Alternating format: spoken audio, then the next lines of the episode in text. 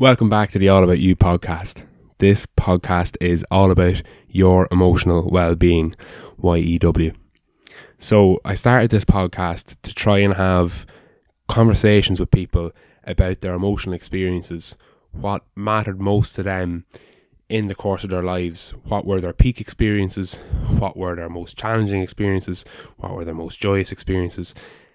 And my intention in having these conversations was to learn more about the human condition and also to give people a space in which they could have conversations which we don't ordinarily get the chance to have in everyday life.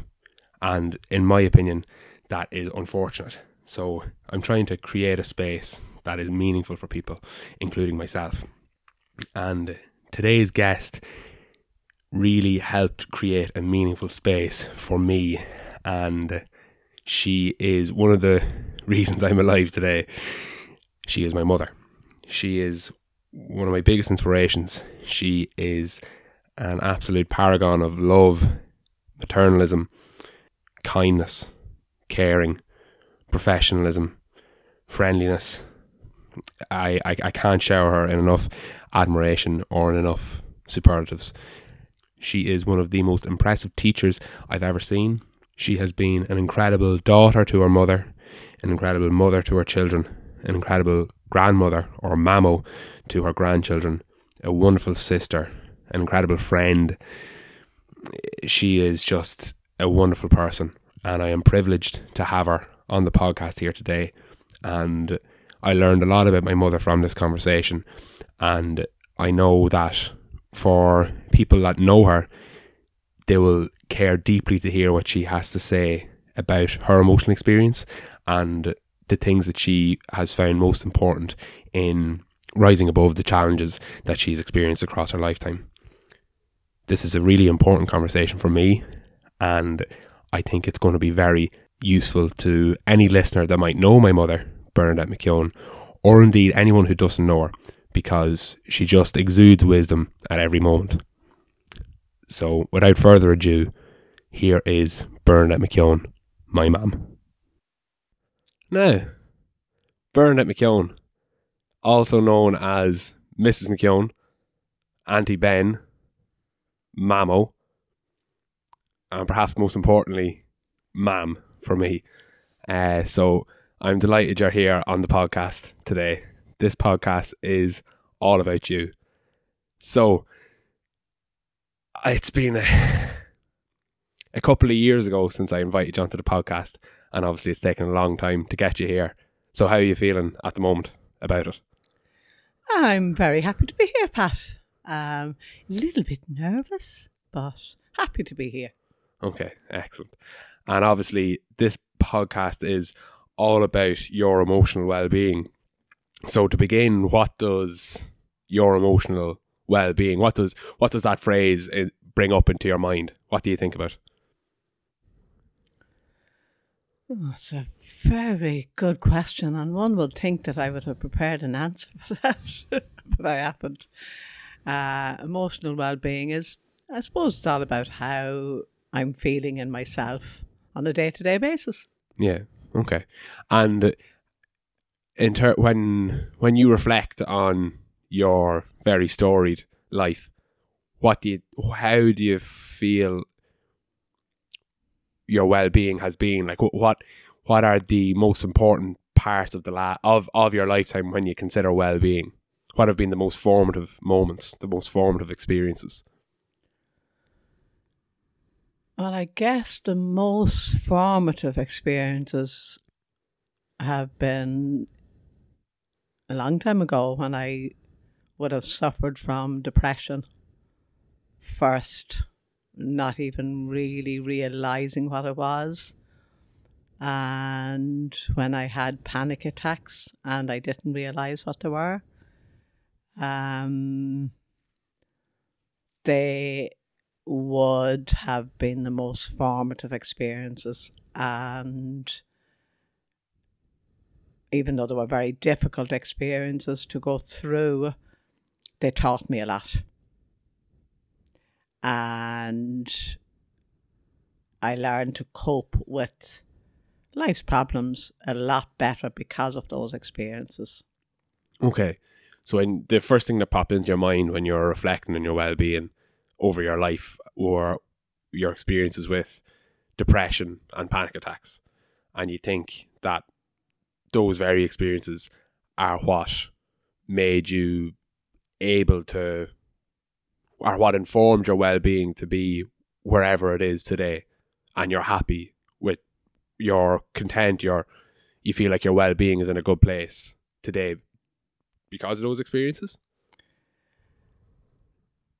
Yeah i learned a lot from them pat and um because i came out the other end if you like from them intact.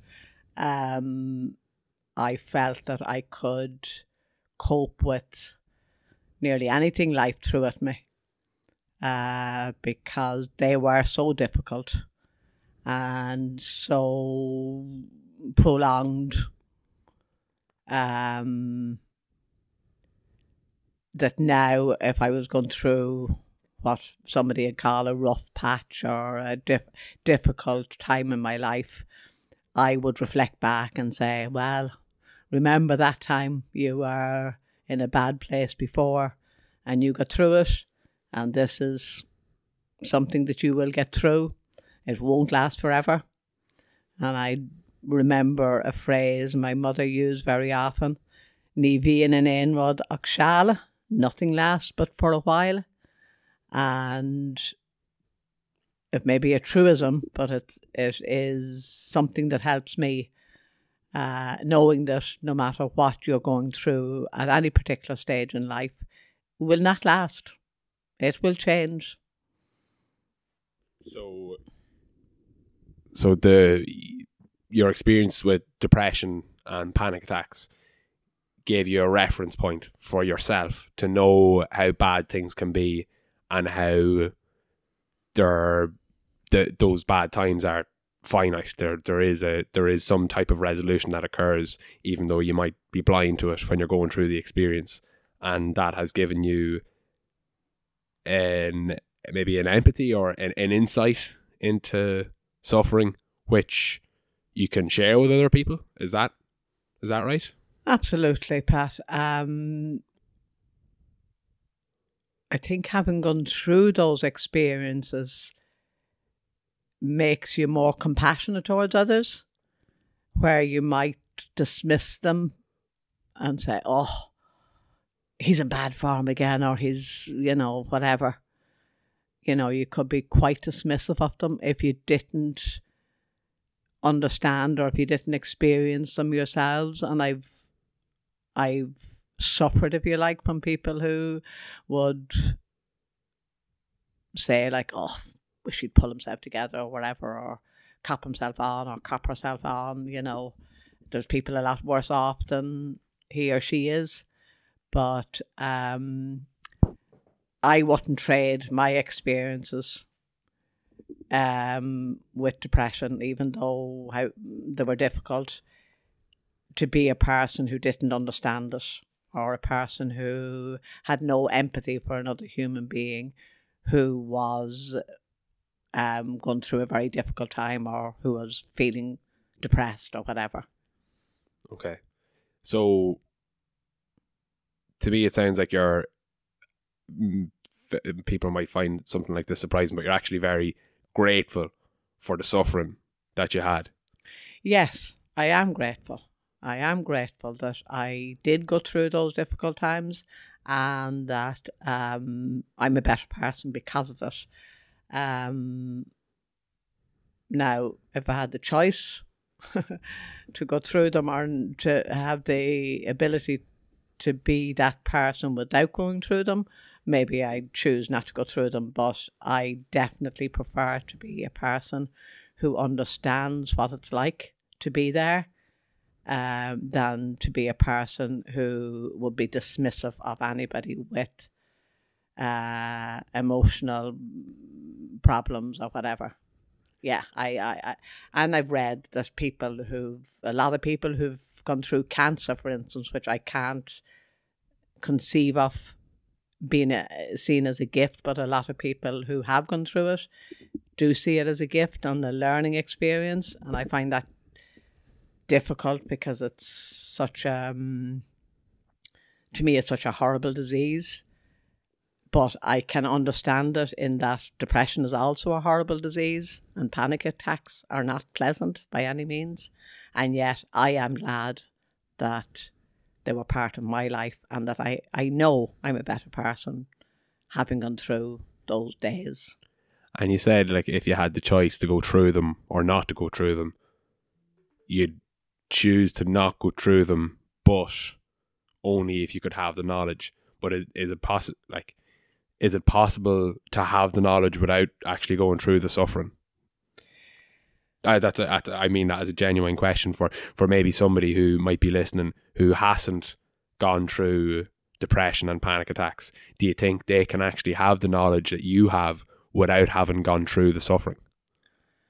I think some people are really great at understanding the human condition and that they might not necessarily have to had suffered depression and panic attacks or both but i don't know if it's possible to understand it as well as somebody who has actually lived through it.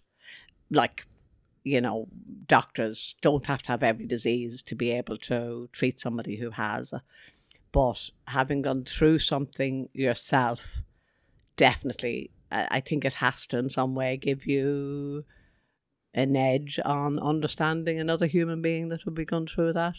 Yeah, I I really like that uh, that similar that metaphor of a doctor not having to have experienced tuberculosis to appreciate what somebody with tuberculosis might be going through, and it reminds me that uh, of an idea which undoubtedly you imparted to me at some stage, considering I uh, owe a lot of my uh, good fortune and any ideas I have to to you and your your uh, parenting, is that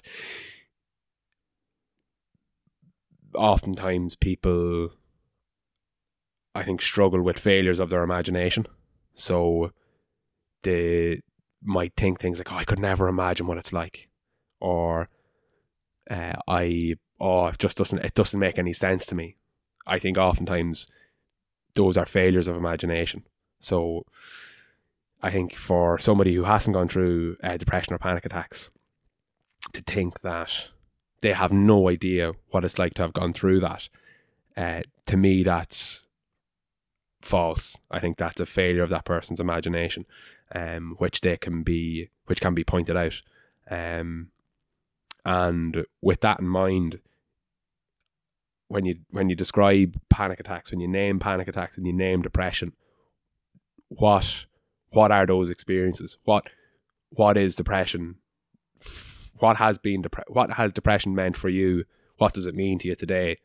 And what what is a panic attack for you? And what does what do panic attacks mean for you today on reflection and even with with current thoughts or current perspectives on on the phenomena? Um, well, when I think of depression, I think of the first thought that comes to my mind is being uh, on a playground in school. I was a teacher, and um, I suppose that's the time it affected me most when all these children were running around screaming their heads off. And I was there very subdued and very just there in physically there, but kind of, I don't know mentally where I was. I was in some torture hole or other. Um, but I remember kind of walking around aimlessly, you know, supposedly checking in on the children, but I just didn't want to be there. Let me out of here was screaming in my head. Let me out of here. Let me out of here. Um, that was one of the worst times when I would have been depressed and just waiting for that bell to go that I could get into a a smaller area where it was just the children in my own class that I had to contend with. And another time was in university uh, in first year.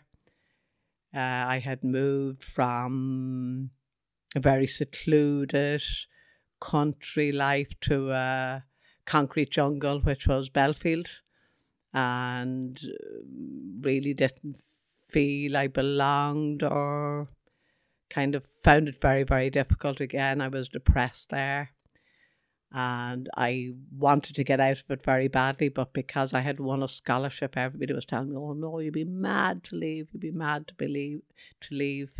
Crazy thing to do, but in my head, I need to get out of here was the most salient thought. I need to get out of here, and I remember.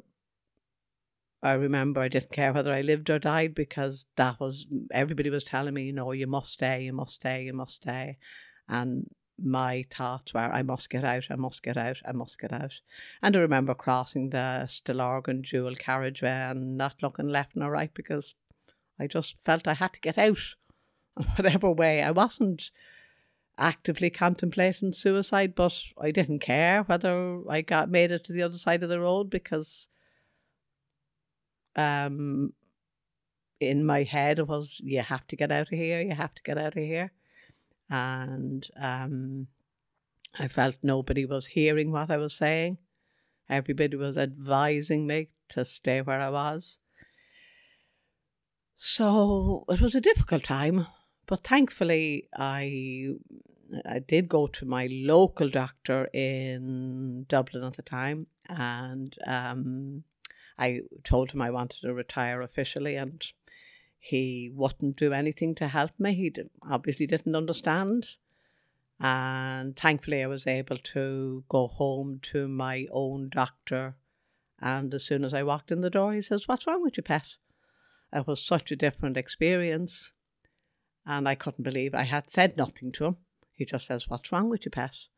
And I told him then that I felt I needed to get out of university and he asked me what did I need from him, and I asked him. I said I need a cert to say that I'm unwell and that I need to retire, and he facilitated that. And to this day, I am extremely grateful to Dr. Kane for doing that for me, where my own doctor that I was attending wouldn't do it, or couldn't do it, or didn't have the empathy that uh, the family doctor did have for me.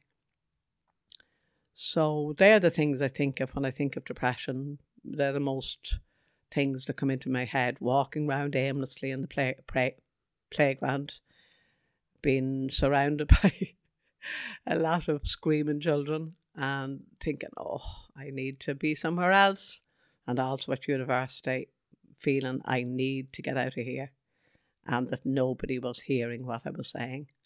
But in the end, I did retire officially at the ripe old age of maybe 18, I think. And I went to work in England as a nursing assistant in a psychiatric hospital. Frying pan to the fire, but it wasn't really. I learned a lot there, and again, it was another experience I was glad I had. Um, back to the primary school situation when I was again very depressed. Um, how did I get it? Oh, yes, I went to the doctor then and told him that, told him how I was feeling. So he's asked me, he says, You need some time off. I said, I certainly do. And thankfully, I was able to say that. I don't know where I got the strength, but I was able to say that. And uh, he said, Right, I'll write a cert for you and he asked me what would he put on the cert, which I found um, an absolutely overwhelming question. What would he put on the cert? And um, then he suggested that he'd put flu on it. So I thought, okay, put flu on it. So he wrote a certificate for me for, I think, two weeks was the recommended amount to get over a flu. So, if, and if I didn't feel better after Well, it might have been only one week. I'm not sure which was now. But he could give me extra time. So I remember leaving the surgery thinking, oh my God, I feel awful. I feel terrible. And now I have a disease that can't be mentioned. And it has the name has to be changed to something more palatable. So I was suffering from the flu. So that kind of left me thinking I was in a worse state than I actually thought I was in. So anyway, I went home and I didn't feel better after the week or the two weeks. So I needed another week. So I got the third week or the second week, whatever it was, and still didn't feel ready for work. But I guess the flu couldn't last any longer than two or three weeks. So I went back to the grindstone. And at this stage, I wasn't eating. I was just taking what was called Complan.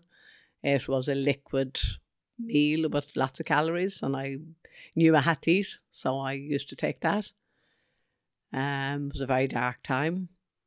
I don't remember all the details, but I remember being very miserable day in, day out, and having no no zest for life. So then the panic attacks came. I think they first started when my husband Eamon was ill. I often had a very good day, what I thought was a very good day, and I'd go to bed and go to sleep, and I'd wake up, and I couldn't get warm. I was shaking and shivering, and I was going to the toilet a lot.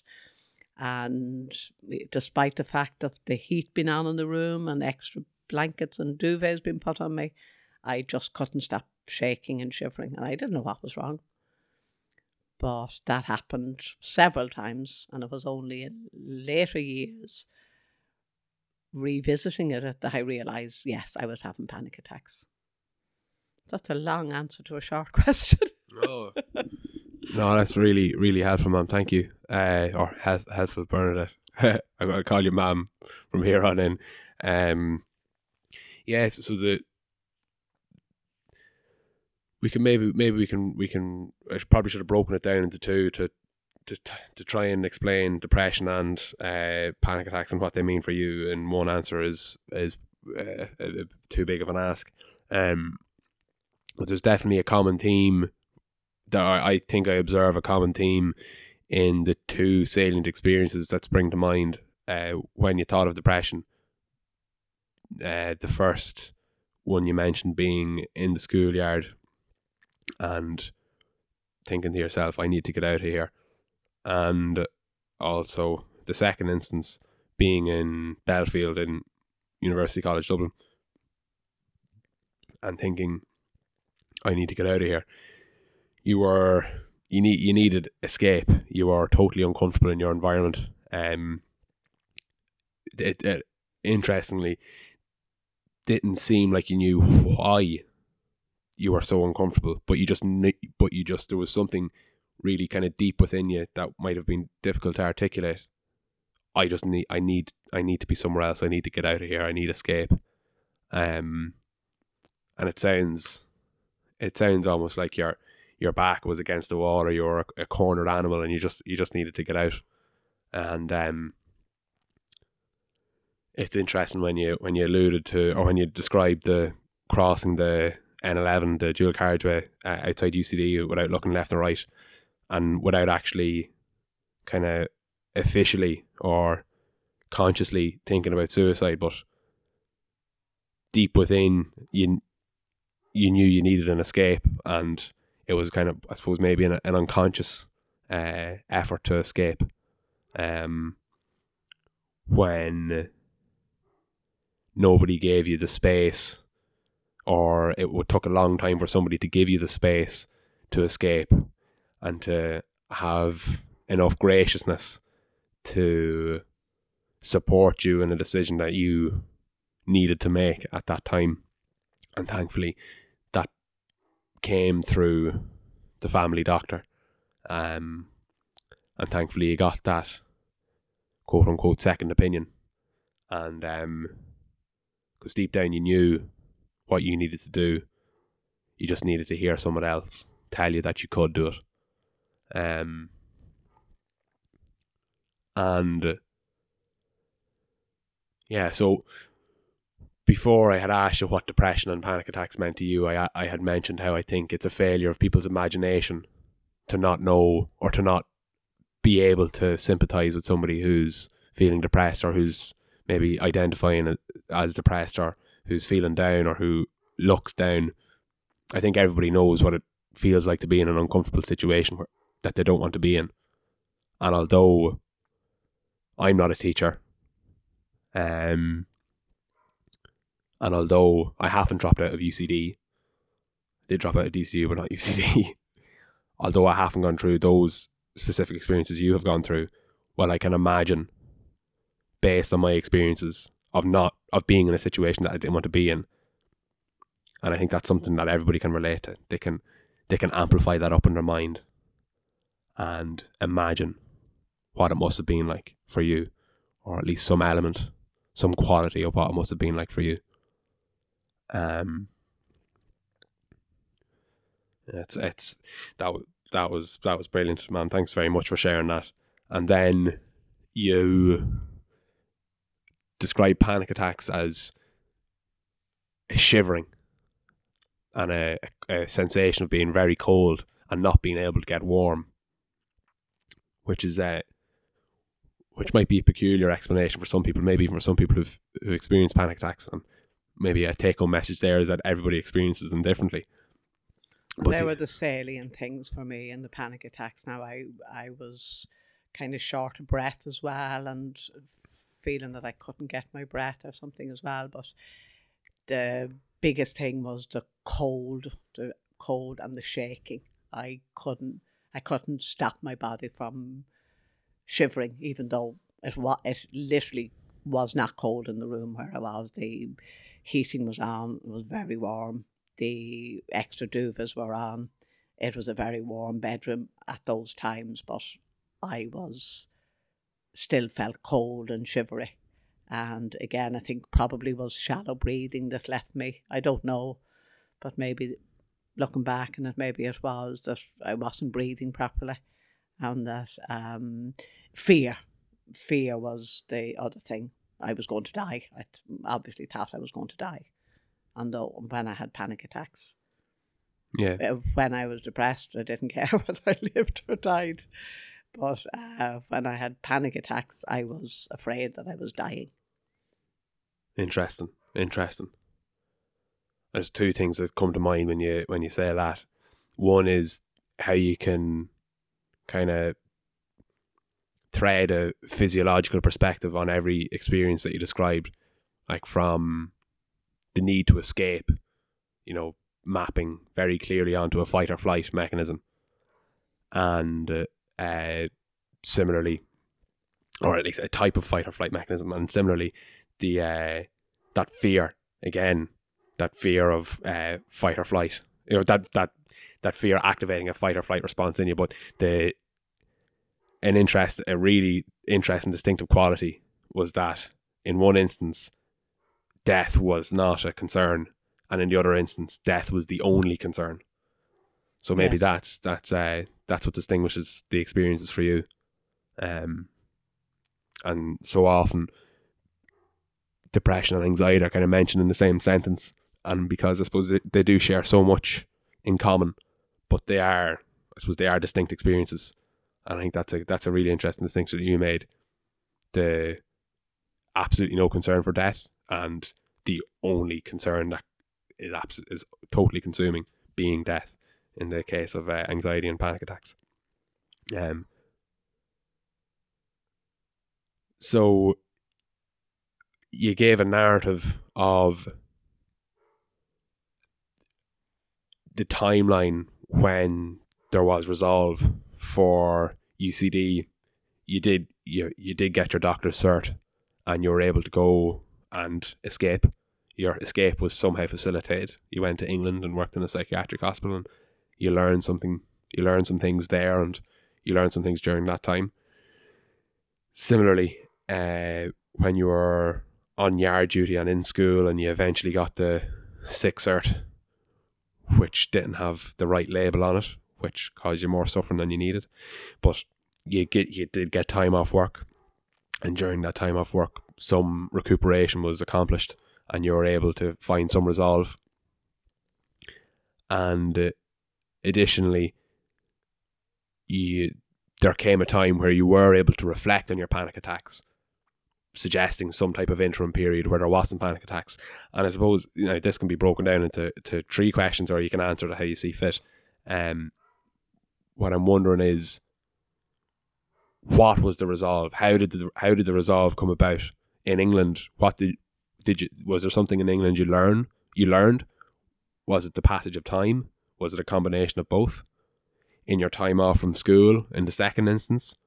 Did you did you just need did rest help you recover? Or did you learn something during that period? Did you was there a certain support that you sought out that, that worked? And um and then in the third instance, how did the interim period of no panic attacks come about for you to be able to reflect on a time where you did have panic attacks and be able to name them for what they were? So you can we can revisit any part of that question, but I suppose whatever springs to mind now in terms of resolve, uh, I'd love to hear. Well, I guess, Papa, the panic attacks was that um, when I get one and get over it, then I, when I get, we'll say the second one, I revisit or I learn to myself just to revisit. This is something you had before you get over it. You will get over this one as well. I learned, I also learned how to, I don't know how I learned it or whether I read up on it or what, I don't know, but I did learn about cupping my hands around my mouth and nose and breathing that way. Um, later on, I learned about 7 Eleven breathing, making the out breath longer than the in breath. That was the most important thing. It could be three, five breathing, breathing in for three and out for five. I think there were the numbers, but the important thing to remember was that the out breath had to be longer. And there's physiology attached to that. And, mm, you know, I'm not into it as long as I remember that the out breath is longer. So I revisit and say, You had this before. I can't learn to calm myself and say, you were in this place before, you got over it. This is just another instance of it. You will get over it. You will be okay. And I'd consciously try and give more attention to my breath and to take um, longer breath, deeper breath. I would, I would focus on a distance away from me, and I would, like as if I had to physically inhale the air from a, a certain point all the way into my mouth or in through my nose it was more in breathing in through my nose that I had to physically bring it, and then I would breathe out to a spot further away, as if I was blowing to cool soup. They were the things that I used. So focusing on those points helped me, and it simmered down my breathing and helped to regulate it. I also was on medication um, from the doctor. I think it was Xanax. It was a low dose of Xanax, as far as I remember. And I was supposed to take one three times a day. I didn't take one three times a day. Initially, I did for a while, one three times a day. And I was never one for taking medication. So I used to cut it down a lot uh, and if I felt that I was, oh, there's one coming, I take it. I'd take a tablet and it would help. And the fact that I had them, I used to have them with me in my handbag wherever I was going, and that I knew there was that little prop or the little the little crutch for somebody who had a broken leg that would help me, and I would only take it when I needed it. I wasn't too worried about getting addicted because, as I said, I'm not a person that takes tablets, even though I do believe Xanax can be addictive. But um, I felt no, I'll only take it when I need it, and that that worked for me. The Xanax and the breathing, and then after some time, I was able to do it just with the breathing. I didn't need Xanax, although I did keep them with me, or if I had something very difficult to face, I would make sure that I had Xanax in my bag in case. And I think the fact that it was there helped me. Um, most of the time I wouldn't have to take it, but sometimes I did have to take it. Uh, that was the panic attacks. And I learned I don't know when I had one now. Uh, I've watched other people have them, and while watching other people have them, I was very grateful that I had them myself because I knew what the other person was going through and I was able to help them and I was able to stay calm and stay focused and to breathe with the other person having them. And I felt that I could understand very well what we were going through. And I wouldn't have not had that experience for anything because I was so glad and so, so, so grateful to be able to help yourself, Pat, when you were having them. I knew what it was. And I was, you have no idea how grateful I was. Um, I just, just, um, I can't put words on how grateful I was that I was able to help my own child who was going through a difficult time, and that if I hadn't gone through it, I wouldn't have been able to help you, and that would have been the worst thing ever to see you struggling with something and not being able to help. But I knew that you would also get through it, as I did. Um, and I would go through the same experience that I had multiplied by a hundred if knowing that I was going to be able to help you or any other human being for that matter, especially your own precious son. Um, the depression, I was put on medication for that too. And it was supposed to kick in after, oh, was it six or eight weeks? Um, it seemed didn't do an awful lot for me, but for a lot longer than that, I seemed to be on it for maybe double that time before I felt any help uh, from the medication. And I stayed on it. I can't remember now how long I could have been on it, a couple of years. And then I was off the medication. And then I had to go back on it a few times.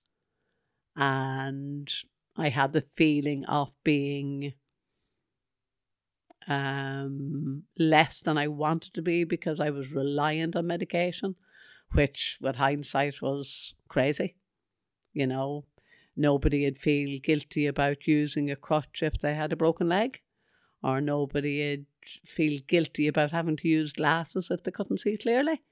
But for some reason, I felt guilty about having to take a tablet for depression. Seems crazy now, but I did. I didn't want to be taking tablets. Um, but I don't, I cannot honestly remember how long I was on them, but I was on and off them for a number of years. And the final time I went to the doctor, again suffering badly with depression, um, the tablets were prescribed for me and I didn't take them. Um, I just said, look, do you know what this is? It's just a temporary it's a temporary feeling. You know, things are not maybe running too smoothly. I, I, I have no idea what the concerns were at the time.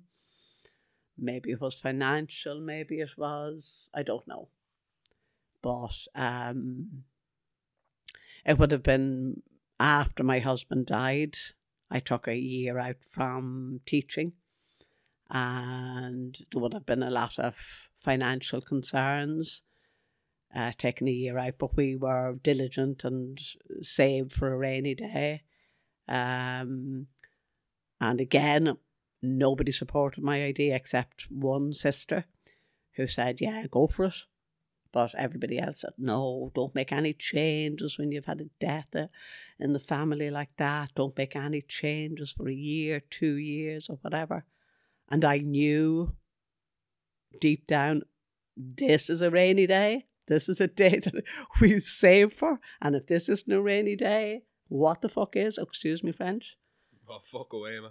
Um, I just thought, no, I need, I had a, yourself who was only five days off your third birthday when your dad died. And if that wasn't a rainy day and if I couldn't be there for you, I thought, no, this is this is a rainy day. This is a very rainy, fucking rainy day. so um, I decided I can be stubborn. I know you, you find that hard to believe, Pat, but I can be a stubborn bitch. I decided, despite everybody's advice, um, I would take a year out. So I took the year out. Now, I didn't survive the whole year. By the the last term, I was I was um, out of funds, big time, and I thought, oh, I better get a job, and um, I couldn't get, I couldn't, I couldn't substitute for um, a trained person's. This is this will give you a laugh now, and it's not a hundred years ago. I had to substitute for a non-trained sub's money. And again, my stubbornness kicked in, and I says, "Damn it! No way in hell am I going to work for an untrained See. substitute." And I am fully trained, fully qualified, fully cred- cred- whatever the word is, uh, credited teacher, and yet they wanted me. I says no, and I got onto the union, and they said, well, that's just the way it is when you take a career break like that. You cannot work. I think the crazy law has changed, but um, I said, no, I will dig holes and fill them. Just keep digging them and filling them before I will go and work. So eventually, I think somebody saw sense, and I got to work for for the proper amount they were probably really stuck for substitute people, but uh, this girl was not for turning, and there was no way I was going to work for that, and I needed to work. So, what was I uh, answering? Um, You were you were mentioning about uh, how there was some resolve uh, to your experience of depression, and you oh yes, began speaking about uh, medication, and then um, taking a career break after um, your husband's dad dying.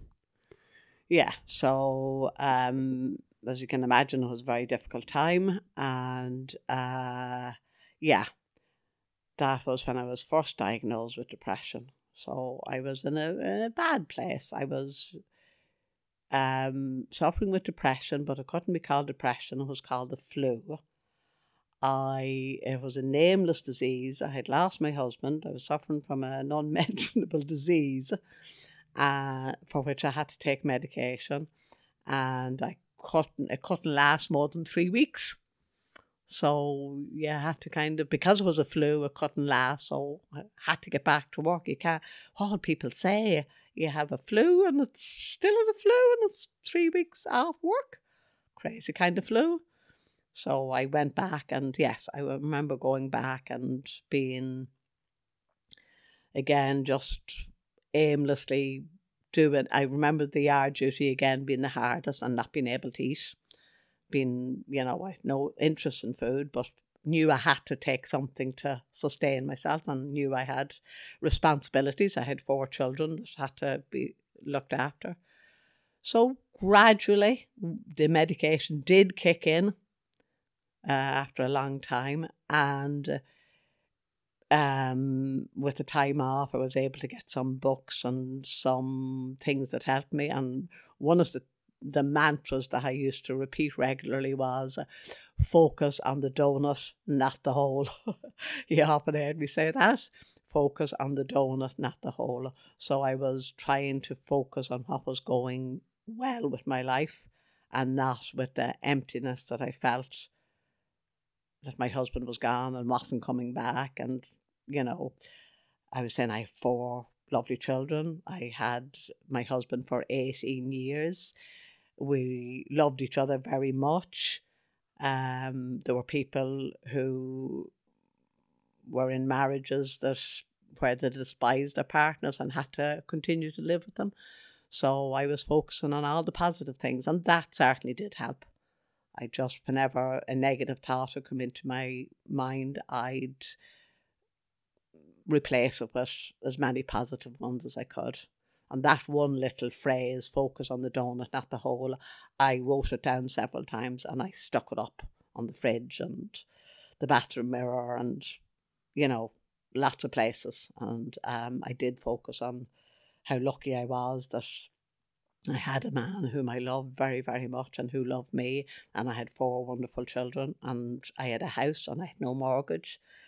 Um, and I was, you know, um, that I would cope and I would would handle whatever whatever um, stuff came my way. I was another one.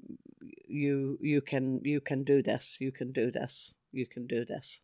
You know, um, and thankfully, yeah, I survived and gradually, gradually, as I said, came off the uh, medication and gradually just um, was able to cope with stuff that was very difficult because it wasn't, no matter what I had to experience, none of the things were as bad as those dark, dark days of depression and anxiety attacks where I thought, where I didn't care whether I lived or died. And again, at other times where I thought I was going to die and that I was going to leave my four children orphans.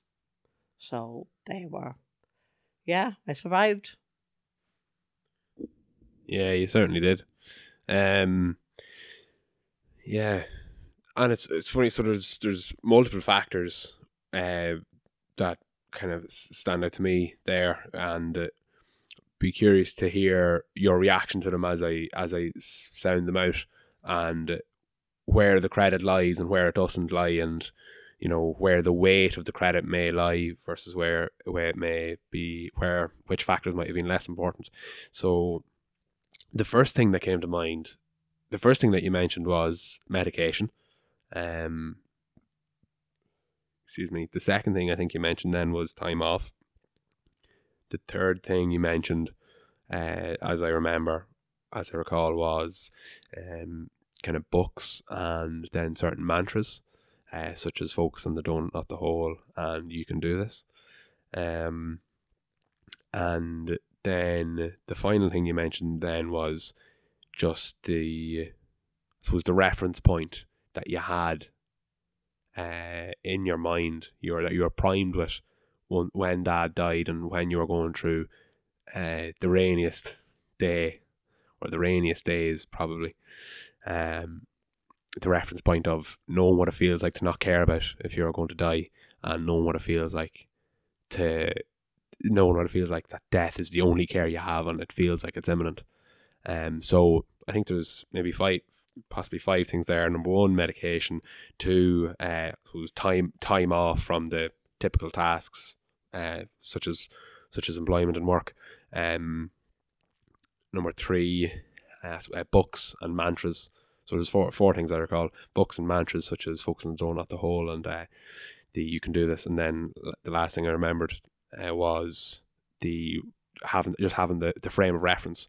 So I'd be curious, like, how, how do you how do you rank those things uh, on reflection, and if you could go through the experience again, are there things you wish you knew then that you know now, or are there are there things you wish you could advise to your forty two year old self going through that period? Um, there's two questions there. There's fucking loads of questions there. I'm, I'm loading too much into one question. Um, we'll start with how important how important do you view those view those factors? What was mo- what were the most important things, um, and what maybe what sprung to your mind as I as I listed them out. Well, what sprung to mind was uh, my mother saying, "Ní bhíonn in aon rud ag and to remember that that nothing lasts but for a while. That was one of the mantras too. I didn't mention earlier, but um, this won't last. It will, you know, you will, you have the ability to cope with this. Um, the mm, knowing that it wouldn't last wa- was a, a great thing. And if I could tell somebody that's gone through it, look, it seems like your life is over, but things will improve. You will you will get the strength. You will get the strength to cope with this. You will have what you need. Like I found it, even though I had support from family and friends, especially initially after the death, but people go back to their own families and have their own things to do, and you know that initial help by necessity peters out, and even I push people away because um, I felt they didn't understand and they couldn't understand and they were annoying the hell out of me because they were saying things that weren't helpful and I more than likely pushed people away because I just was hurting so much that um, somebody saying the wrong thing to me was um, worse than not having anybody there at all. For instance, I was up at the grave one day and a lady who had lost her daughter came over to me and said, um, well, at least your husband was sick and you knew he was going to die. And um, my daughter, will, you know, your daughter is your daughter, like your husband. She was comparing her pain with my pain. Now, the poor pet didn't, I'm sure, mean anything by it, but I just wanted to strangle her there and then because, uh, you know, you somebody's pain is somebody's pain and you don't compare. Um, and people do say say awful stuff. Um, you know, like oh you knew he was going to die, like, you know, as if that made it okay and as that as if that took your pain away from maybe their pain where their partner or whatever, whoever, their loved one died maybe suddenly or something, you know. Things like that really I just wanted to I wanted to scream and of course you can't scream. Um but I would have forgiven you for screaming. yeah. Uh yeah people are and uh, like later on i just said oh cap yourself on. How can you expect other people to understand what they happened experienced? They don't have a clue. Nobody knows what it's like to lose the love of their life whether it be their wife or their husband until you've experienced something. You have some idea what it's like but you don't really until it comes to your own door. You, you can't. It's just not possible. Um, like I don't know what it is to lose a limb, or to be suddenly left that I can't walk. I, I haven't experienced it. I don't know. I can imagine, but I could be totally wrong.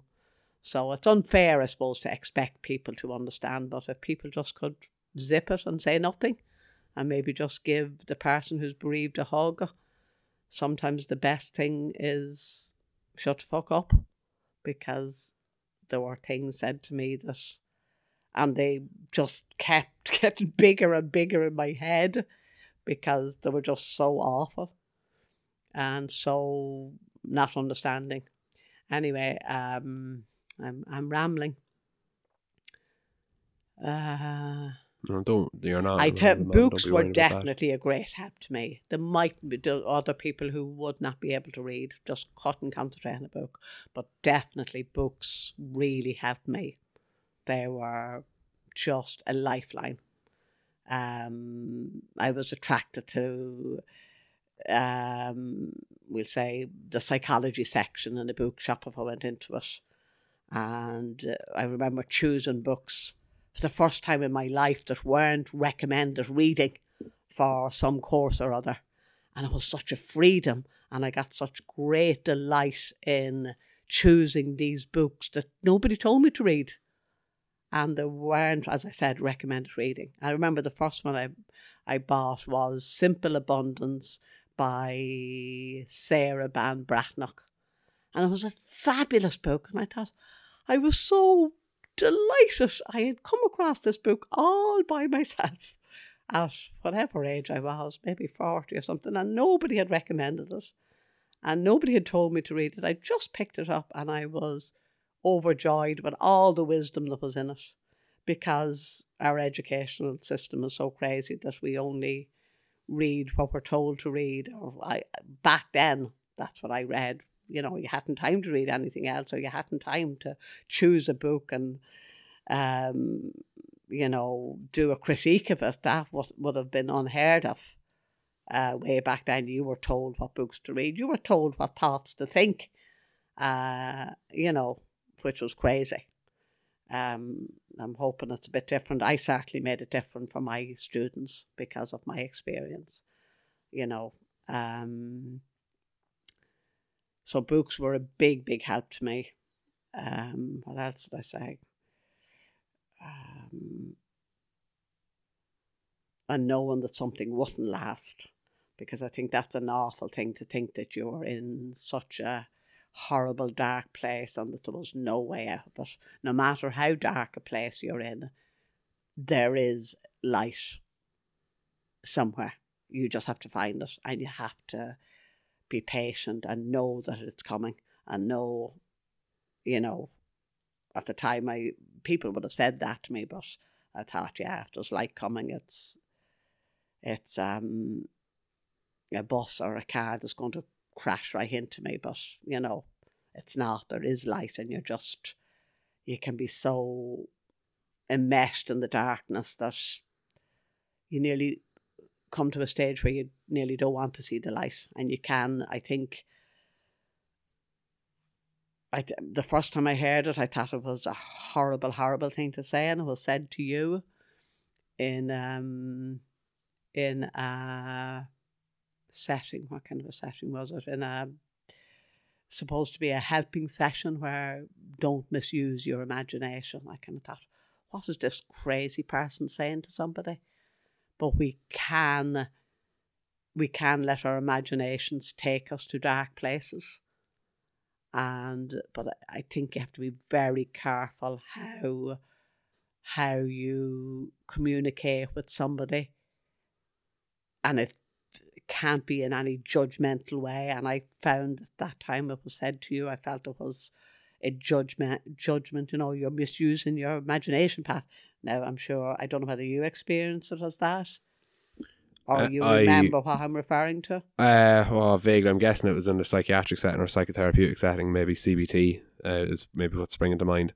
But no, I can't. I can't remember the specifics of it. No, I can imagine that uh, I would probably be inclined to agree with you. Uh, that I don't. If someone was to say that to me now, uh, I'd um. Uh, it's uh, I think that's focusing on the hole and not the donut.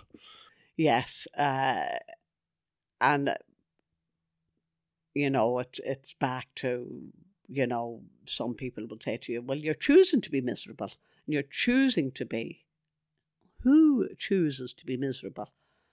You know, but um, it's a difficult one, and I think I do think that we can misuse our imagination, and we can through maybe no fault of our own that we if we're in a dark place we can get carried by that current of darkness further into the darkness and we have to we have to try and pull back from it. Um but to to make a judgment on somebody you're misusing your imagination or to me that's not helpful in any way but I do think we have to be aware that sometimes we can let our imaginations run away with us and we we have to pull back from dark scenarios. You know, that if you go too far, if you get yourself, I don't, I don't know how you, you don't actually go too far, but you could get swooped up and be in a dark place and kind of let yourself focus on the hole on the hole rather than the, the than the donut if you know what I mean. And you could you could get swooped up on that uh, if if that makes sense Yeah, I think I, I think it, it does make sense to me. Mo. I think um, maybe another way of describing it is that so our imaginations can work to our detriment. Yes. Um, Yes. It doesn't mean that they have to work to our detriment. I think the maybe a more helpful way of communicating the same message that that person tried to communicate to me is you have more power over your imagination than you think you have, and we can use that imagination in more helpful ways. We can use our imagination in more harmful ways than others, but let's work together to try and use that imagination you have in a more helpful way. That's that's exactly what I was trying to say and didn't do it, but you put the words on it uh, very well, I think. And um, that was something else that I discovered way back then was creative visualization, where you remember kind of a place, a happy place or a happy time in your life, and you you go back there in your imagination. And I think that can be so powerful and so helpful, you know, rather than, you know, getting caught up in, oh, this is shocking and it's terrible and it's, you know, it's only going to get worse. And, you know, to catch yourself and to, with help, to be able to pull yourself away from that dark imagining. Yeah. It's funny just when you were talking about uh, ranking those four things which uh, helped you at the time, and despite two things, two things strike me again. The first being that now my, my own bias is going to be sounded here. Um, the first being that despite medication being the first thing you mentioned, it didn't even feature on your reflection of those four things, um, which perhaps I'm reading into too much, but maybe suggests to me that it uh, played a less important role than its mm, than the order in which it was it was mentioned in sequence. Like it was, I don't think. It, I think it, uh, the impression I'm getting that it was maybe wasn't the the most important thing, and my bias might suggest that maybe it wasn't even an important thing to me. On that second reflection you had on those four criterion, that uh, four criteria that brought you uh, closer to well-being and cro- brought you gr- uh, closer to health uh, were ideas, uh, mantras, and books. Um,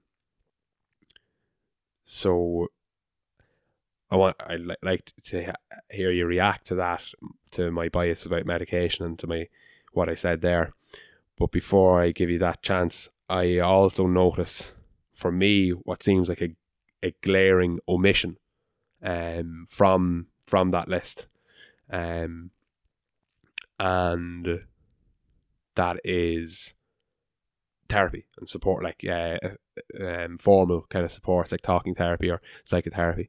Um, so I'm curious to hear what curious to hear your reaction to me saying maybe medication didn't play an important role, but it was just something that you were prescribed by the doctor in the same way that they diagnosed you with the flu you know, erroneously.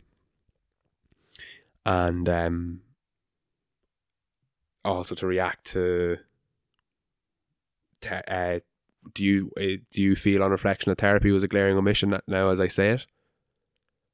And also one thing we we failed to explore there were things you you wish your 42 or 43 year old self knew when you're going through the rainiest days. So again, I've loaded way too much into a single question. Um, but what what springs to your mind as I as I say as I mention that as I say those things? Oh, I agree hundred percent, Pat. That therapy was a glaring omission. It wasn't mentioned. Counselling wasn't mentioned. Psychotherapy wasn't mentioned. Didn't know anything about it. I learned about those things when you yourself were suffering from depression, and um, you were attending Hazel House in Navan, and you were put on medication. And I was very, very concerned that you were put on medication. And I read this book by two Limerick doctors. I can't remember now what it was called, but it was an absolutely brilliant book, which I mentioned to the psychiatrist that was dealing with you. Um, and she hadn't heard of it. And as far as I remember, I got her a copy of it. I didn't give her my own copy because I wanted it. But I was alarmed to see that they had you on medication which wasn't appropriate for somebody under the age of 18 and when i asked to get to get um, you weaned off it i was told no that you weren't ready. And um, from my own experience then and reflecting on how the medication for depression didn't help as much as like reading and other things helped me. I decided after reading the doctor, the two doctors' books from Limerick, I can't believe I've forgotten the names. Perhaps I can find I can find the name of the book and Yeah. we can uh, link with it. Yeah, with the, definitely, The it was worth it. But um, I was going to say I was taking. I decided no when I realized I don't know why I didn't read the the information that came with the with the medication that you were on. Normally, I would do that, especially for the children. I mightn't bother with my own uh, medication literature, but for my children, I would always read it. And I hadn't read it, and I read it then, and oh, the hair stood on the back of my neck. You know, thinking that the brain the brain wasn't fully developed, and that yet you were put on this medication that wasn't suitable for you and I was oh, I, there was no question in my mind you were coming off it. Prozac was what you were on, and I weaned you off it. It was a liquid form, and I weaned you off. And um, after some time, the doctor said that she thought that you were doing okay and that she could begin to wean you off. And I told her the truth. I says, I've weaned him off. I says, I'm sorry, I couldn't cope it after all I read. I could not, you know, uh, leave you on the medication. And at some stage, at some stage um, during your time with this doctor, you were really suffering from separation anxiety from me because I was going down to look after my mother who had a stroke.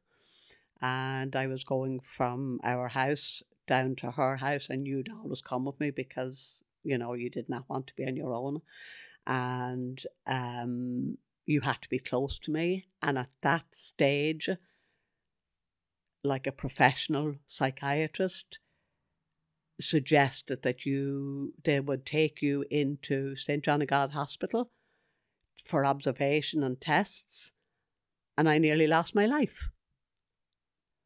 Which the reason I'm telling this is that um, parents beware and people beware that, you know, professional people can do really stupid things and suggest stupid things.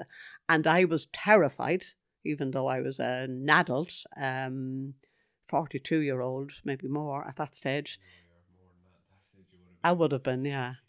You were more that stage. You would have been uh, 50, uh, 52, 53. Right. So I was a 52 year old woman 52. who was absolutely terrified that this psychiatrist was somehow going to take my child away from me because I wasn't agreeing to what she was suggesting to send him into a hospital, a child that was suffering from separation anxiety, to send him into a hospital and separate him further, a child who had lost his dad at a young age and who was now going to be hospitalized for them to do fucking tests on and take him away from his mother and his siblings.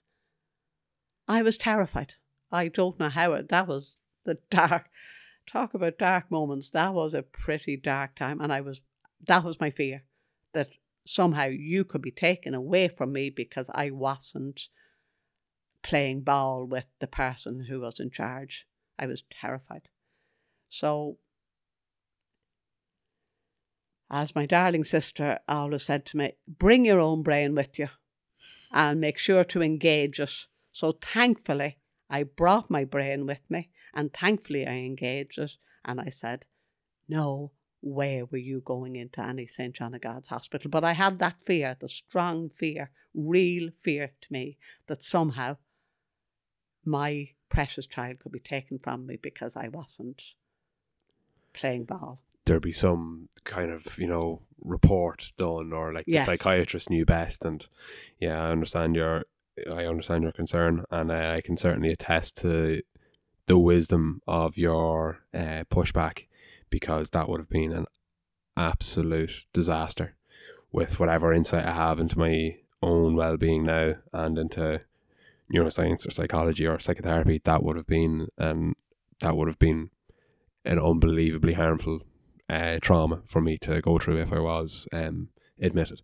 Um, because yeah, I absolutely did have separation anxiety, and it wa- wasn't even something that I could articulate. I didn't know why. I just needed to be close to you, um, course, you in- did, especially during the night time, I suppose, because I maybe had no control over sleep, and you know things could happen maybe when if I'd when I'd fall asleep, and you know it was as if because Dad died and I was so young, I might as well have been asleep because when I started to form more kind of conscious experiences, there was just the absence there. So yeah, so that would have been a it would have been a it was a terrible uh, professional suggestion uh, from that psychiatrist. Uh, I suppose it was 15 years ago. Maybe people were more prone to making terrible idea or pu- putting forward terrible ideas then. But um, She was a lovely, She was a lovely lo- woman. You lovely remember woman. That? I She was remember- great, Yeah. and uh, she tried her best, but like the wisdom or the lack of wisdom in that, she it just goes to show that we all have to take resp- well children can't be expected to take responsibility but as adults we have to take responsibility for our own health and well-being and uh, that just because somebody is a psychiatrist or somebody is an expert in a particular field doesn't mean to say that they will make the right decision for you.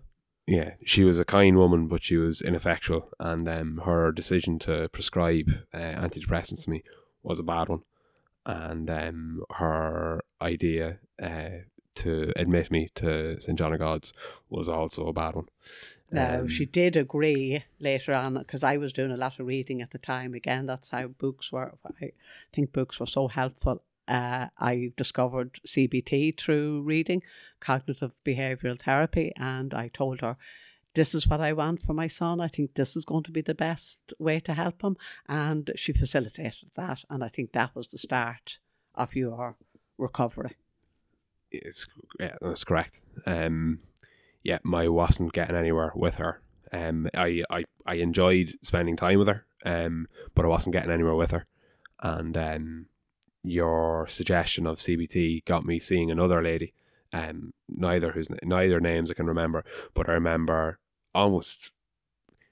I almost even remember her less. She was more unremarkable for whatever reason. Maybe I saw her less than the initial uh, lady, but uh, she was very effective and um, uh, together I was able to make some progress instead of um, remaining at whatever point I was at or spiraling downwards. I actually began to to progress. So um,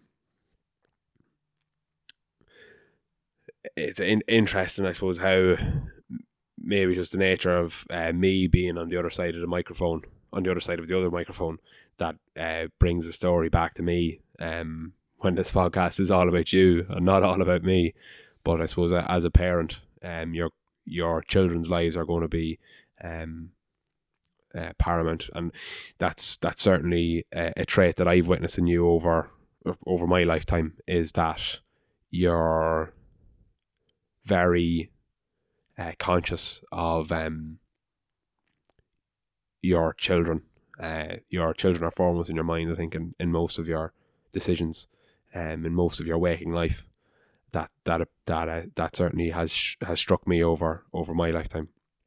Um, but what brought what brought us to talk about my situation was uh, your reflection on your uh, on your medication, which brought you to think about my medication, um, and how how I how thoughts of why you were medicalized led you to think about why I was medicalized, and um, perhaps my reflection on my medicalization is uh, in sync with yours in that it was unhelpful, um, and that what was more helpful were, were the were for you were the were the books and the ideas, uh, and for me were the was I suppose the same a similar type of content, just instead of um instead of consumed through books and ideas, I was able to consume it through uh, work with a with a cognitive behavioral therapist.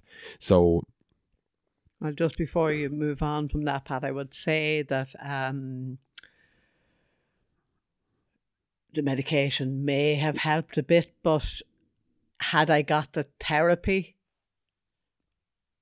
had I got, you know, CBT or even talking therapy, probably would have worked better and quicker. And also, the other thing I'd like to say is that um, for the panic attacks, I was very glad of the Xanax that it did. I could feel as soon as I took one almost that as soon I would feel that oh the wave of heat kind of and the my everything being kind of calmed down. It did help me. Now I don't thankfully ever need them now, and I I haven't had a panic attack in years and years. I don't know. I don't remember when I I last had one, but um, the medication did certainly help in in that in that area. Okay, so um, it's for for the chronic for the chronic experience of depression. Um, you're on the fence maybe about antidepressants.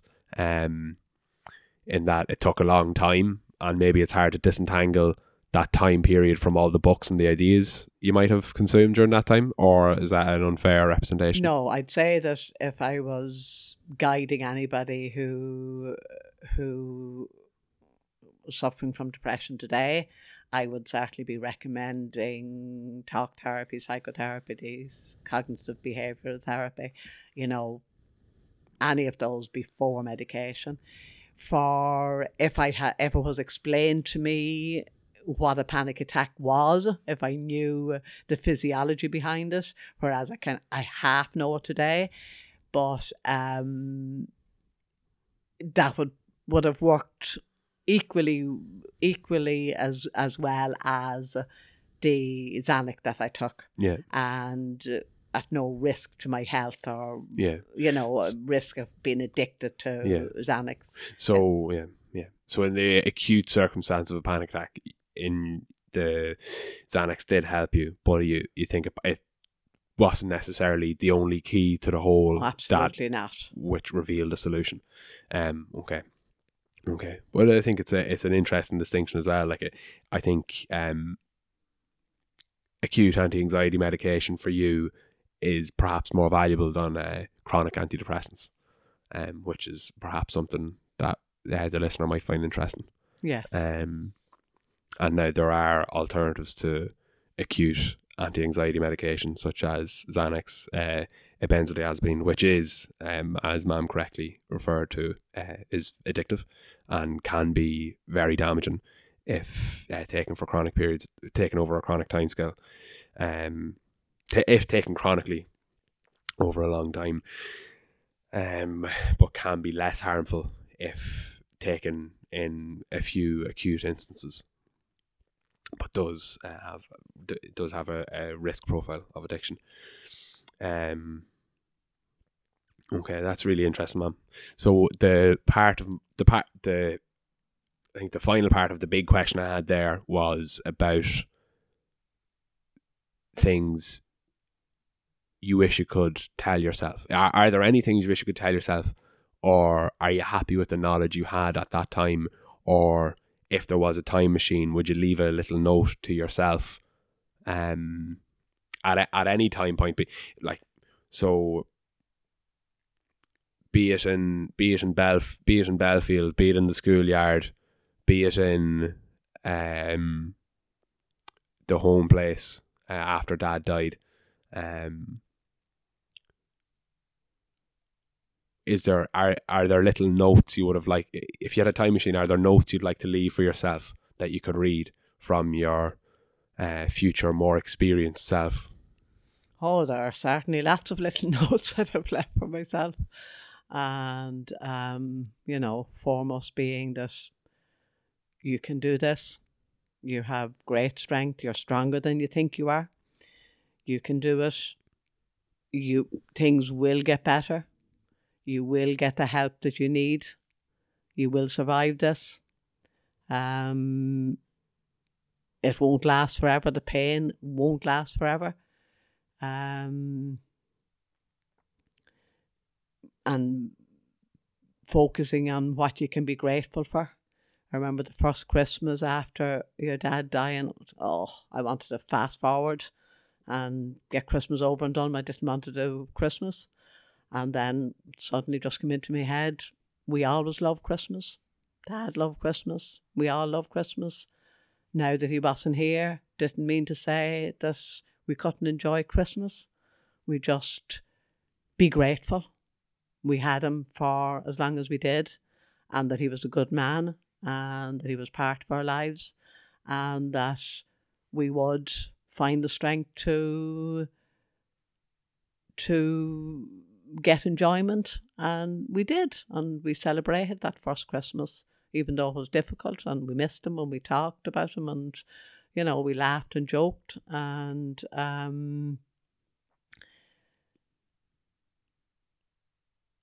if you focus on the void or the absence or too long and don't don't focus on the what you have in your life you it, it will lead to depression. You have to be i really feel that from a very even selfish point, point of view you have to be grateful. You have to realize that you know i i made myself write down what was i grateful for.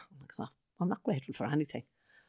No what, what have i to be grateful for and then I made myself realise I'm grateful for my four children. I'm grateful for my eyesight. I'm grateful for my hearing. I'm grateful for the fact that I can get up and walk. I'm grateful for that I have a car out to the door. I'm grateful that when I turn the key, it, it starts and it gets me from A to B. And just so many things. I have a roof over my head. It's paid for. You know, there was so much to be grateful for. And when you focused on what you had, you know, what you didn't have was a lot less, you know, you, but you just have to be grateful. You really have to be grateful for what's going right in your life rather than focusing on what has gone wrong, if you like, and you don't you don't see the bigger picture and you just if you focus on lack, it just brings you down. Again, I suppose that's kind of a you could misuse your imagination and, you know, saying, Oh, woe is me, you know, look at me and look at somebody else up the road that they have uh, not only have they have their partner still alive but they have a lovely car and they're going on holidays and you can compare yourself to other people and feel uh, oh my god you know they're so much better off. But you don't know. You don't know what problems th- there are behind those closed doors and you know focusing on having an attitude of gratitude for all that's going right in your life you have less time then to focus on what's missing. Yeah, and I suppose undoubtedly there were days or maybe even weeks or months where you were very focused on what was missing. Oh, um, and undoubtedly there were days where you looked at the family down the road with two uh, parents alive and working and um, kids that were happy out and not grieving um, and you, you compared yourself to them and considered yourself compared unfavorably. Um, I suppose that I think it's it's normal to have those experiences, but I think if if held in mind over chronic timescales, or if if that thought process isn't uh, challenged, or if there isn't the corrective gratitude that comes, it you will obviously be miserable and probably be depressed. Um, and it's from everything you said there. It sound so. You first the two first things you said that you'd like to kind of relate to yourself were you're stronger than you think, and reminding yourself again that you can do this. So I think there are two there are two beautiful things because you probably thought at the time that you were very weak, um, and maybe it was in those instances where you were thinking that you were weak or that you couldn't do it that uh, 20 or 30 or 40 or, or 20 or 30 or 40 year older version of yourself could say, No, you're stronger than you think, no, you can do this. And this is coming from a, a voice which is from a woman who is well, from a woman who is able to reflect with gratitude. Um, and then uh, and then obviously you spoke a lot then about gratitude, and it sounds like gratitude has been in the past an antidote to depression and an antidote to, I suppose, a lot of the suffering which has aro- arisen in your life um, through through bereavement or through uh, challenging circumstances like uh, like college and like your like your work. Um, is that Yeah. fair to say that gratitude uh, holds that importance? Absolutely. And another thing that I didn't know about until I didn't know at the time. And uh, if I could go back and leave that note for uh, younger Bernadette, would be that um, exercise so important, so important, and didn't know. Nobody ever told me. Um, you know, go for a good long walk, go for a run. Um, I didn't do. I I started running when I was age sixty, and um, you know, if I had done some exercise, I started going to the gym. I'd say wasn't much off sixty when I started going to the gym, maybe fifty six or seven, but well into my fifties before I started going to the gym and realised what a wonderful um, gift exercise is and how that can help your mental health so much. And to write down things as well. That's another note I would have put myself uh, would would have left for my younger self would be to write down some things that gives you joy. What gives you joy? Is it music? Is it walking? Is it running? Is it dancing? Uh, is it reading? What is it? And have those, you know, on a little slip of paper in your pocket, you know, and take them out every so often. What you're grateful for, what what brings you joy, and do one of those things, you know, that that does bring you joy. Like put on some of your music, go for a run. But I think now, anybody that would be listening to or looking for help with depression or anxiety, up there at the very top of the list, the first top three tips would be the importance of exercise. Okay. Uh, okay, so you're stronger than you think you can do it, and exercise. It's better than you think it'll be. Probably, Yeah, no, it's more important than you realize. Yeah, and you just feel so good because exercises releases these endorphins. Is that what they're called? That's that's what that's the phrase that people would use. Uh, yeah, exercise. re- release these. I had a little girl once in school, and um, she said she was on happy pill. There was supposed to be, teacher, I'm on happy pills, but they're not making me happy. So, and this was a very intelligent girl uh, who had Asperger's, and um, that girl, I don't think she was ever told about exercise Probably not. you not. know, and like it would have done her such a world of good. I, I did with her. I used to go for a little run out in the field, and you know she reluctantly came, but she would. I noticed that she would always feel she'd be in better form when when she when she did it. So like the basic thing like that, that exercise is much better than any happy pill that you can swallow three times a day. Mm. Yeah, well, you might be happy to hear that there are some uh, clinicians who are actually prescribing things like exercise. Happy days. So uh, sometimes, uh, if you if you have a if you have a clinician who is thinking clearly, that can be something that they can prescribe and they can give you a course of action. Now we just took a small bathroom break there, but uh, during which Mam remembered the name of the book she had referenced from the Limerick doctor, Dr. Terry Lynch, and the name of the book is Beyond Prozac. There is possibly a second author in there that is not coming to memory. But anyway, that's okay too.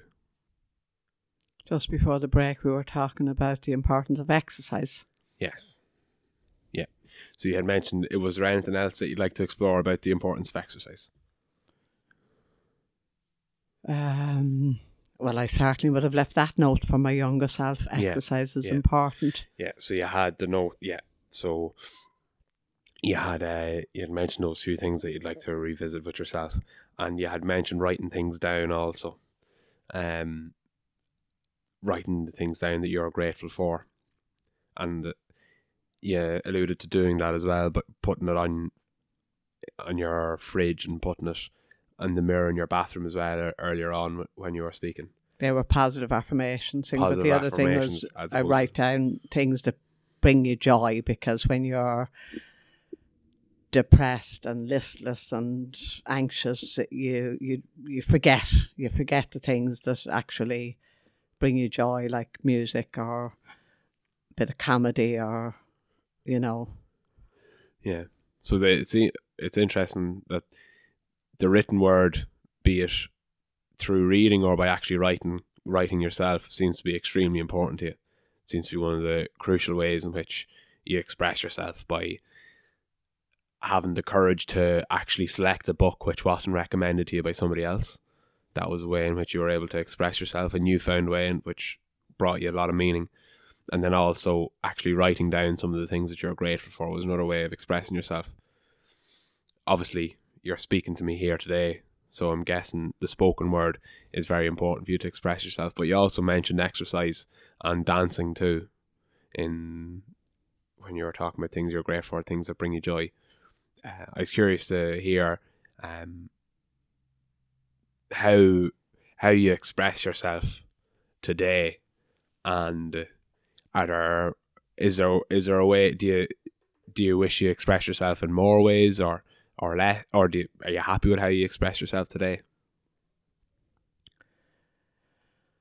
Um, no, I've a lot to learn in that department. I'm not good at self care in that department. I wouldn't be good at saying no. I my body would be saying no, but my mouth would be saying yes, no problem. And that's something I need to improve on. Um,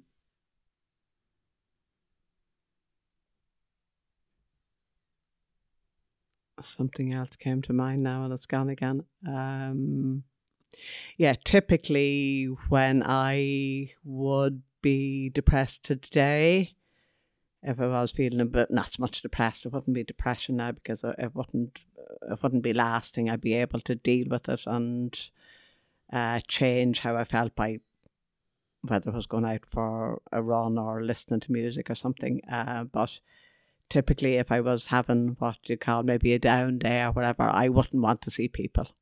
I just wouldn't want to see people.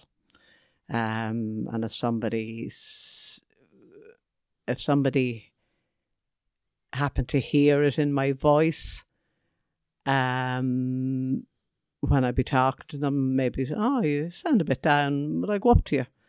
I'd immediately say no. I just, and I suppose that's something that I need to learn to let somebody else help, let somebody be vulnerable enough to let somebody say, oh, yeah, I'd love if you came up and, but I'd rather be the one helping than the one needing help for some reason or other.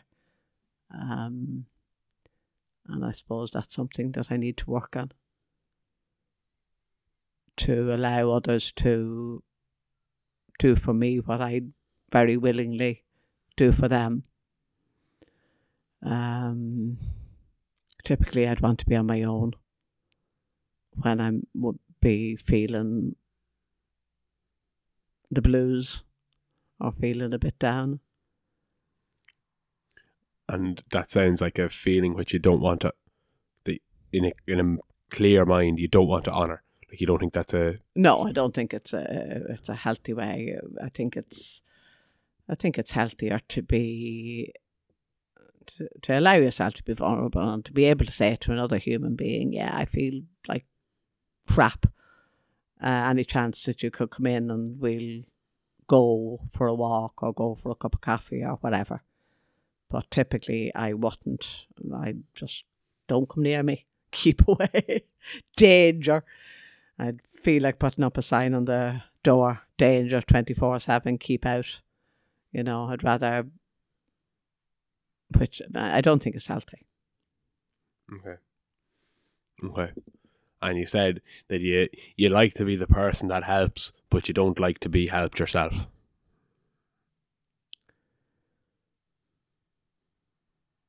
uh, it's not that I don't like to be helped myself. I certainly do like a bit of help now and again. If somebody comes to mow my lawns, yes, please. You don't Or like to be the person that needs to be helped.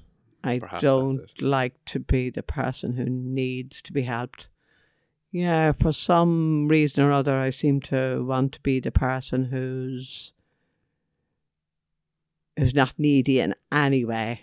You know, I'm super, super able to do everything by myself, which is to me is not a healthy way to be. I think it would be a much healthier way to be able to ask for help if you need it or um, not expect people to, oh, notice that you need help.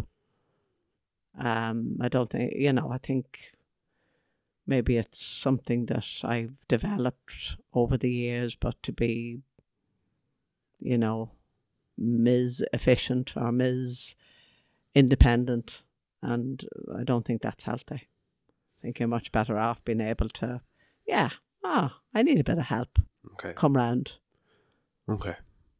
So, despite being, despite holding the wisdom you have now, and despite reflecting on the challenges you have had earlier on with some distance, you're still able to say that, you know, you have a lot to learn and that you don't have it all sorted out or sussed. No, I don't think we ever have it all sorted. I think the day you stop learning, you're dead. You know, we learn, you, you know, at night time I try to think of a number of things that I've been grateful for that day. Maybe at least one thing that I've learned that day. And, you know, just before curling up and going off to sleep, I think that's a useful thing to do to say what you're grateful for, say what you've learned, and say maybe even think of one thing or one area in your life where you'd like to improve. Yeah. And so, uh, I suppose our conversation uh, thus far has largely highlighted some of the biggest challenges you've had. And I think oftentimes when the idea of emotional well-being or well-being come, or even even the likes of health, when these are when these ideas are brought up in conversation, where uh, we think about when well-being isn't where it should be, or health isn't where we want it to be. Um, but for uh, what I what I wish for people to think of as well as those things when they hear the phrase well-being that they also think of uh, the joyous uh, experiences in their lives in their lives um, and the salient moments not only which were extremely challenging but which were perhaps high points in their life so with that in mind when you're when you reflect now you mentioned you, you've alluded and mentioned a couple of um, kind of the difficult experiences you had and the inner experience of it. But I suppose now I'd invite you to reflect on some of the most joyous experiences you've had um, as a- as as Bernadette McKeown, not as my mother, um, but as as Bernadette McKeown. So it doesn't have to be the birth of your fourth child. well, that certainly was a very joyous moment. Wasn't so joyous for a while before you were born, Pat, because you weren't in any hurry. No, But uh, it certainly was very joyous when you were born. but in all seriousness, had reached it- perfection. it could be it could be in your it could be from your childhood it could be from your uh, from your education. It could be from your career. It could be from uh, your romantic life with dad. It could be from being a parent. It could be from being a teacher. It could be from being a daughter. I'm just curious to hear um what if you could press if you could relive if there were any experiences which you could relive, what would you relive? Because I don't think you'd necessarily like to relive some of the challenging ones we said earlier. Um, but if you could re, if you could feel like it felt to do a certain thing again, if you could feel like the way you felt when it, f- when you did something that just brought you so much joy, what could uh, what what would that be, or when did what what what are the standout moments of your life where you were just elated or that were just so wondrous for you? Wow, I never thought of those. I'm sure I did, but um, yeah, there's some standout moments. Well, most of them would probably have got to do with with um, yourself and your three siblings, with your own achievements and uh, getting things done and things like that. But I suppose in recent years, the the biggest, the thing that brought me most joy was um, getting the courage to fly on my own for the first time since my husband died, and um, that was in 2019, I think. Going to Doha to see Aidan, Your son. my son, getting on that plane and going to Doha. you almost, you know, you had encouraged me a lot and brought me to the airport and, uh, you know, did everything possibly but walk, possible but walk onto the plane for me. And then on the other side, Aidan and his fiancée Megan was there to meet me. That was that brought great joy. The fact that I eventually got the courage to do something that I wanted to do for so long, but um, I always felt too nervous to do. Um,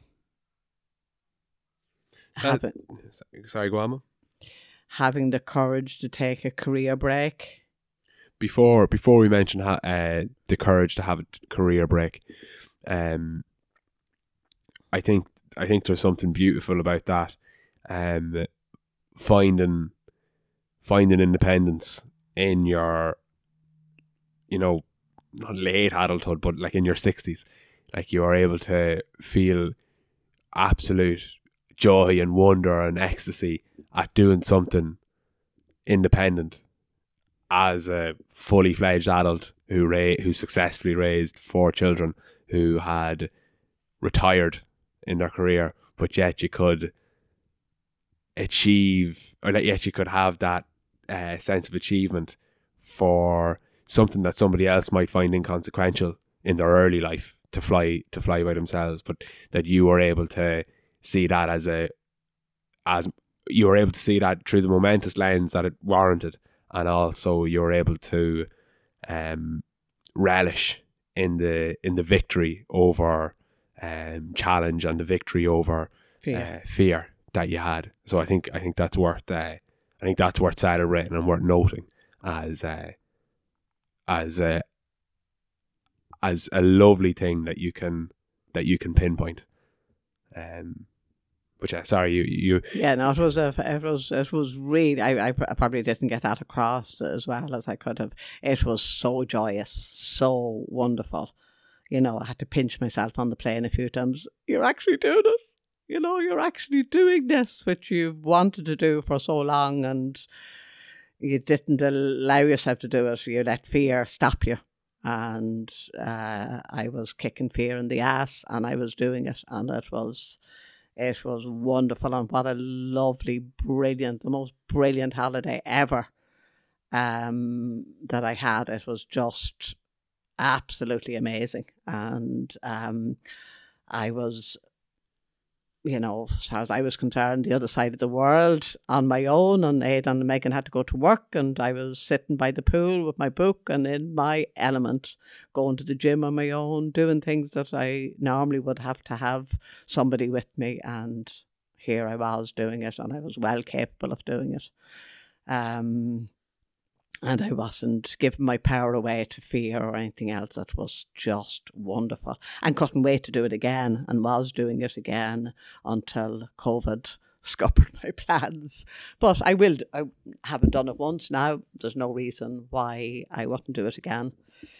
Also, another thing I've been threatening to do for uh, a long, long time, and again, probably letting fear stop me was to go online and go on a date, which I did very recently. Um, is it a week or two weeks ago now? It seems a long time ago, but actually uh, put a profile up and um, didn't care, just did it, just did it, and um, met a nice guy and uh, he invited me out to dinner, and I said yes, why not? So it was lovely getting ready and having my daughter up here helping me to get ready and choose my outfit. It was lovely and energizing, and um, you know, we close ourselves off from life so often by crazy ideas in our head, and there's life there, and just we don't grab it and go for it. We allow all sorts of crazy things to stop us. And I'm done with that. I'm letting nothing stop stopping Benji anymore. Just go for it. So what if it works out? It works out, and if it doesn't work out, it doesn't. But don't deny yourself pleasures that are there for the taking. Yeah. Another achievement oh, 145 years ago was when I decided to do, it was called TM, Transcendental Meditation, was something I wanted to do. And it was expensive, as far as I remember. I can't remember how expensive it was, but according to your dad, it was very expensive.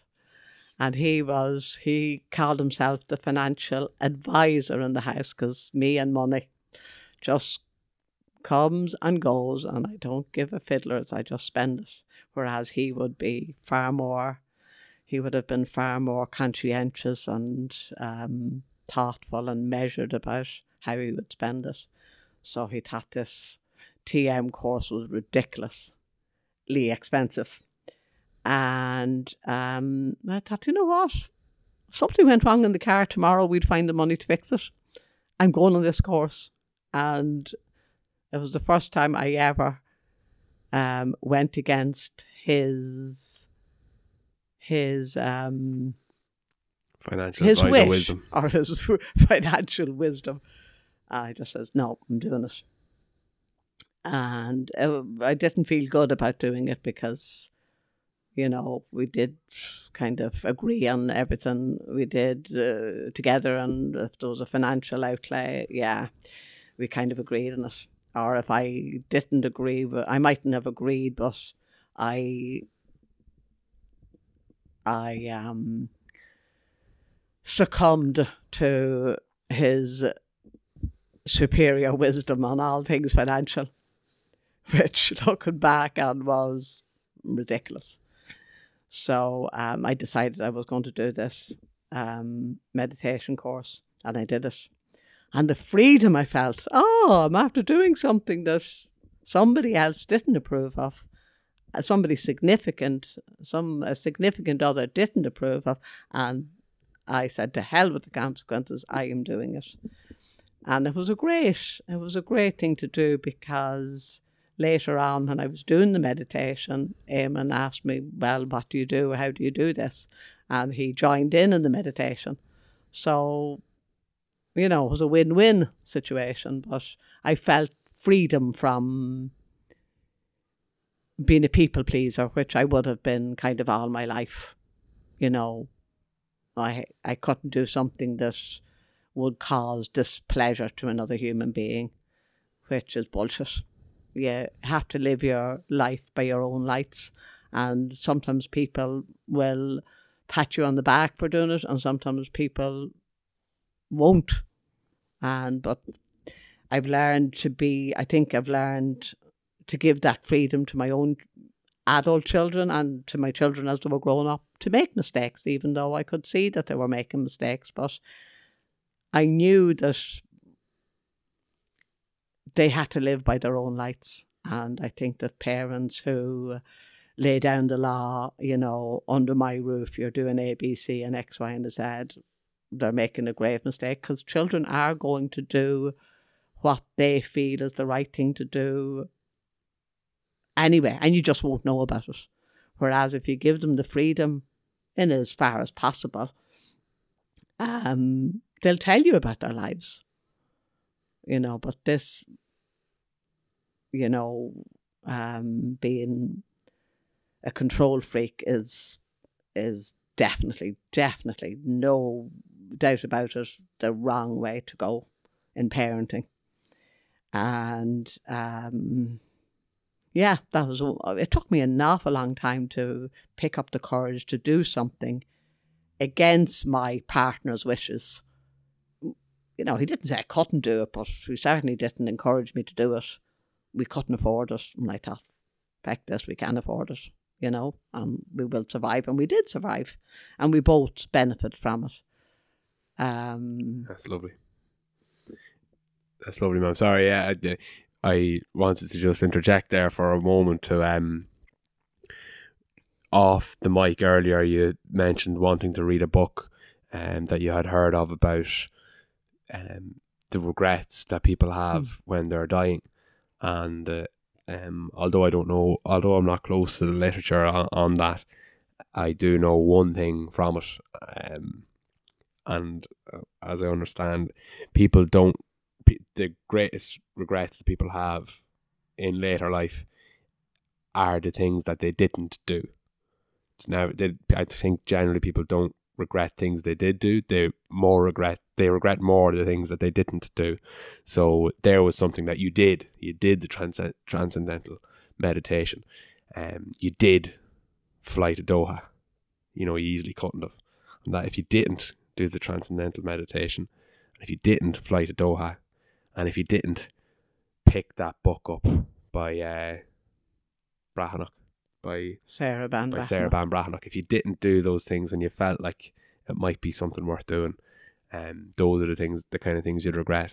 And these uh, these things that are bringing that bring you so much joy and they bring light to your eyes when you recall them, they're all things that you did do when you when you easily couldn't have. So that's I think that's um, I think maybe worth highlighting for me, for you, and for anybody else who might be uh, considering something that they think might bring them great joy, but oh, they won't do it because oh, they should prioritize, you know, saving money for their rainy day fund, or they should prioritize, you know, um, getting a good night's sleep or whatever, um, that weekend or whatever the case might be.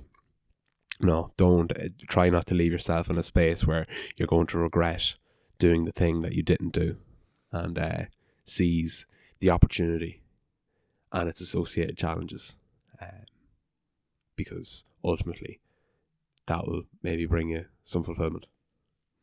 Yes, I think the, the book is The Five Regrets and across cultures it's the same five regrets. It's it's never the things that people have done, but the pe- things they haven't done.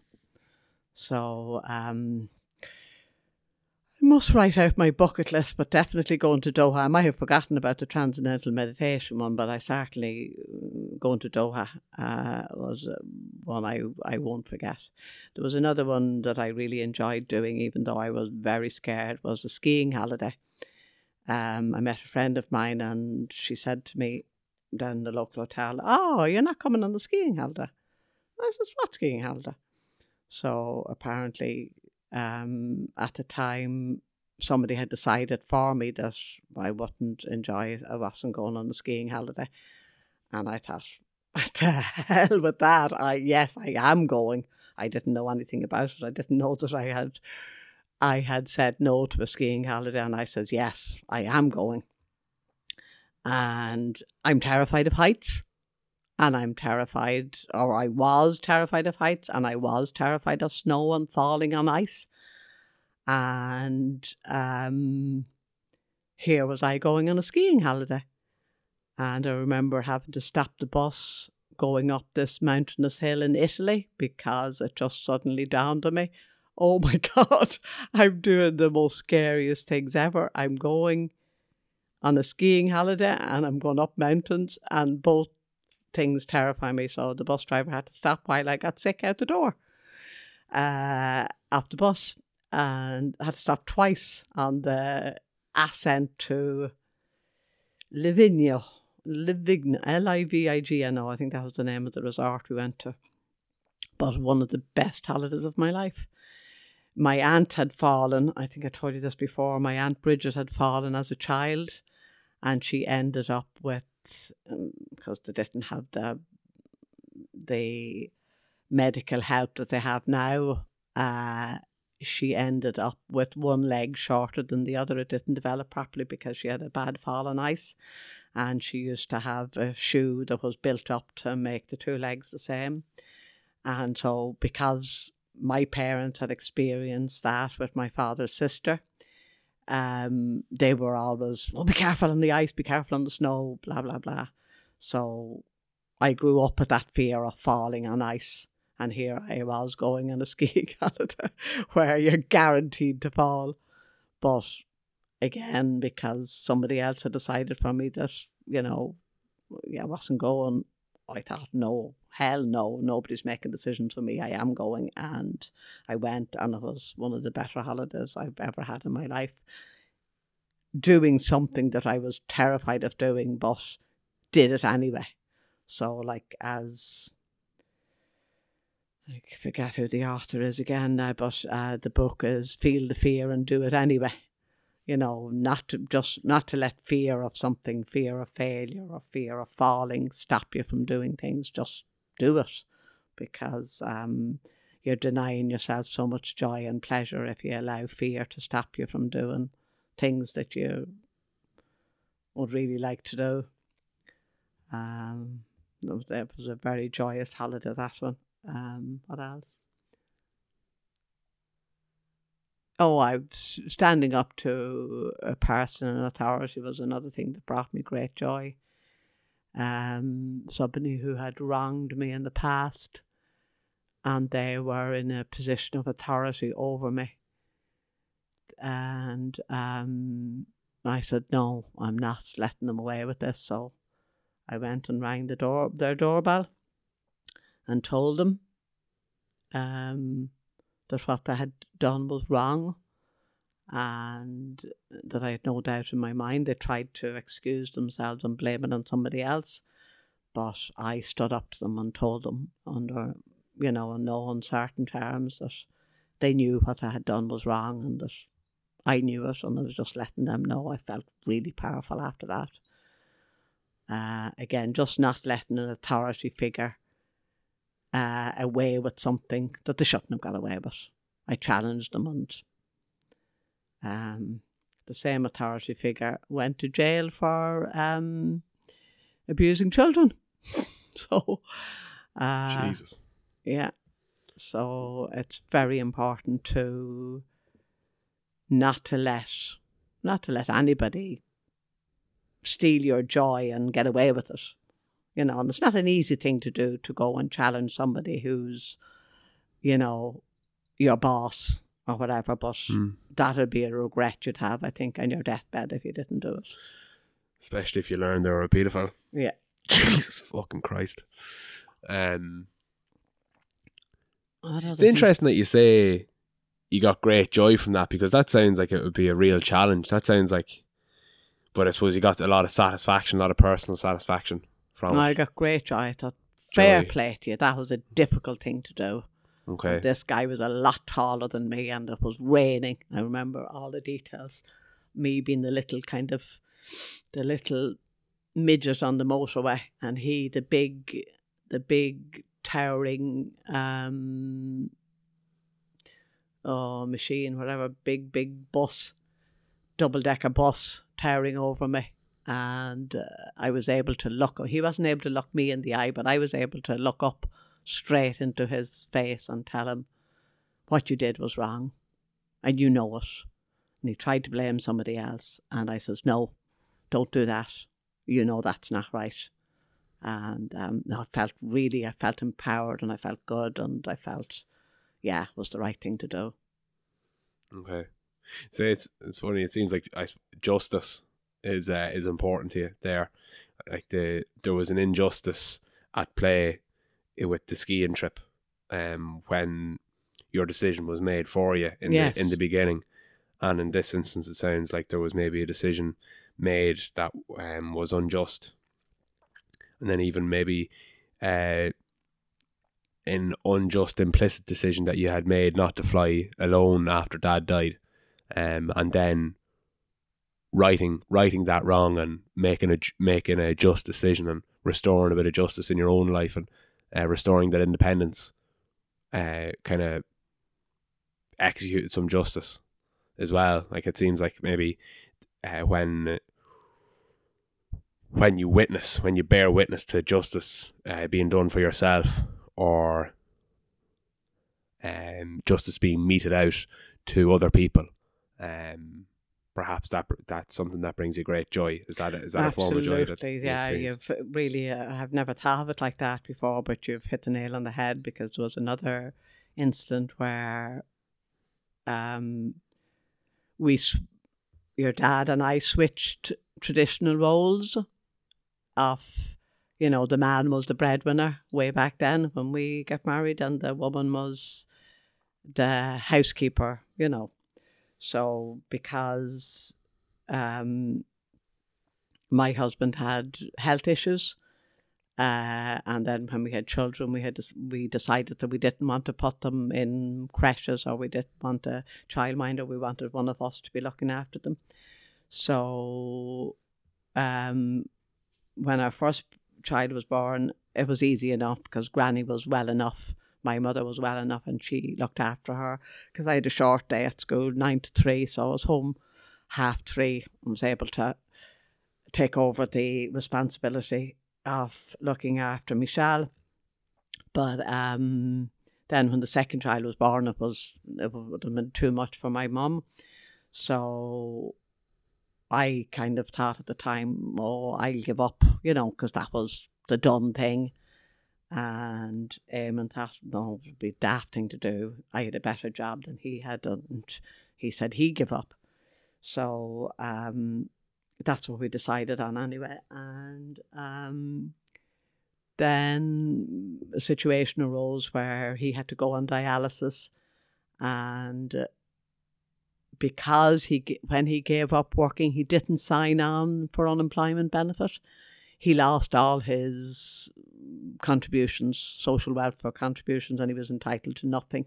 Even though at this stage we needed to find an extra fifty pound a week, which was a lot of money back then to pay for somebody to look after um, the children while I was at work.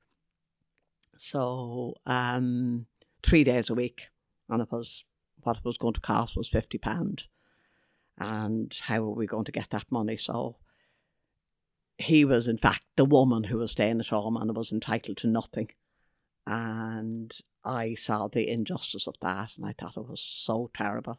Had he signed on for unemployment benefit, his contributions would have covered it or whatever. I don't know how these the social welfare works, but Worked at the time. if that's what would have worked at the time, but he didn't because he was very honest, and uh, despite people arguing with him, you are available for work. He was saying, I'm not available for work, so I can't sign on for unemployment benefit. And um, there was one man in particular who was great at arguing with him and telling him, Yeah, you are available. You're available from four o'clock every evening when I was back home and had relieved the babysitter. And he was available. And he says, No, I'm not going to work at that. You know, by the letter of the law, you're available. But he wouldn't sign on anyway, make a long story shorter. And um, And sorry, then when we just to clarify, ma'am, the childminder was needed because dad was going to be at dialysis and he was on going to be at work. dialysis, yeah. Three three days a week he had to go for dialysis for because of kidney function.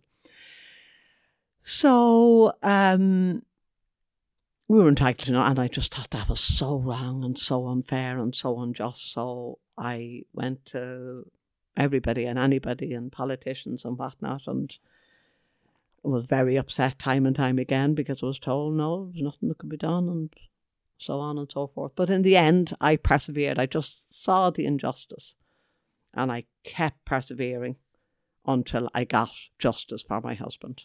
And he was allowed, I forget what it was, disability benefit or whatever, which allowed us to pay for somebody to look after the children.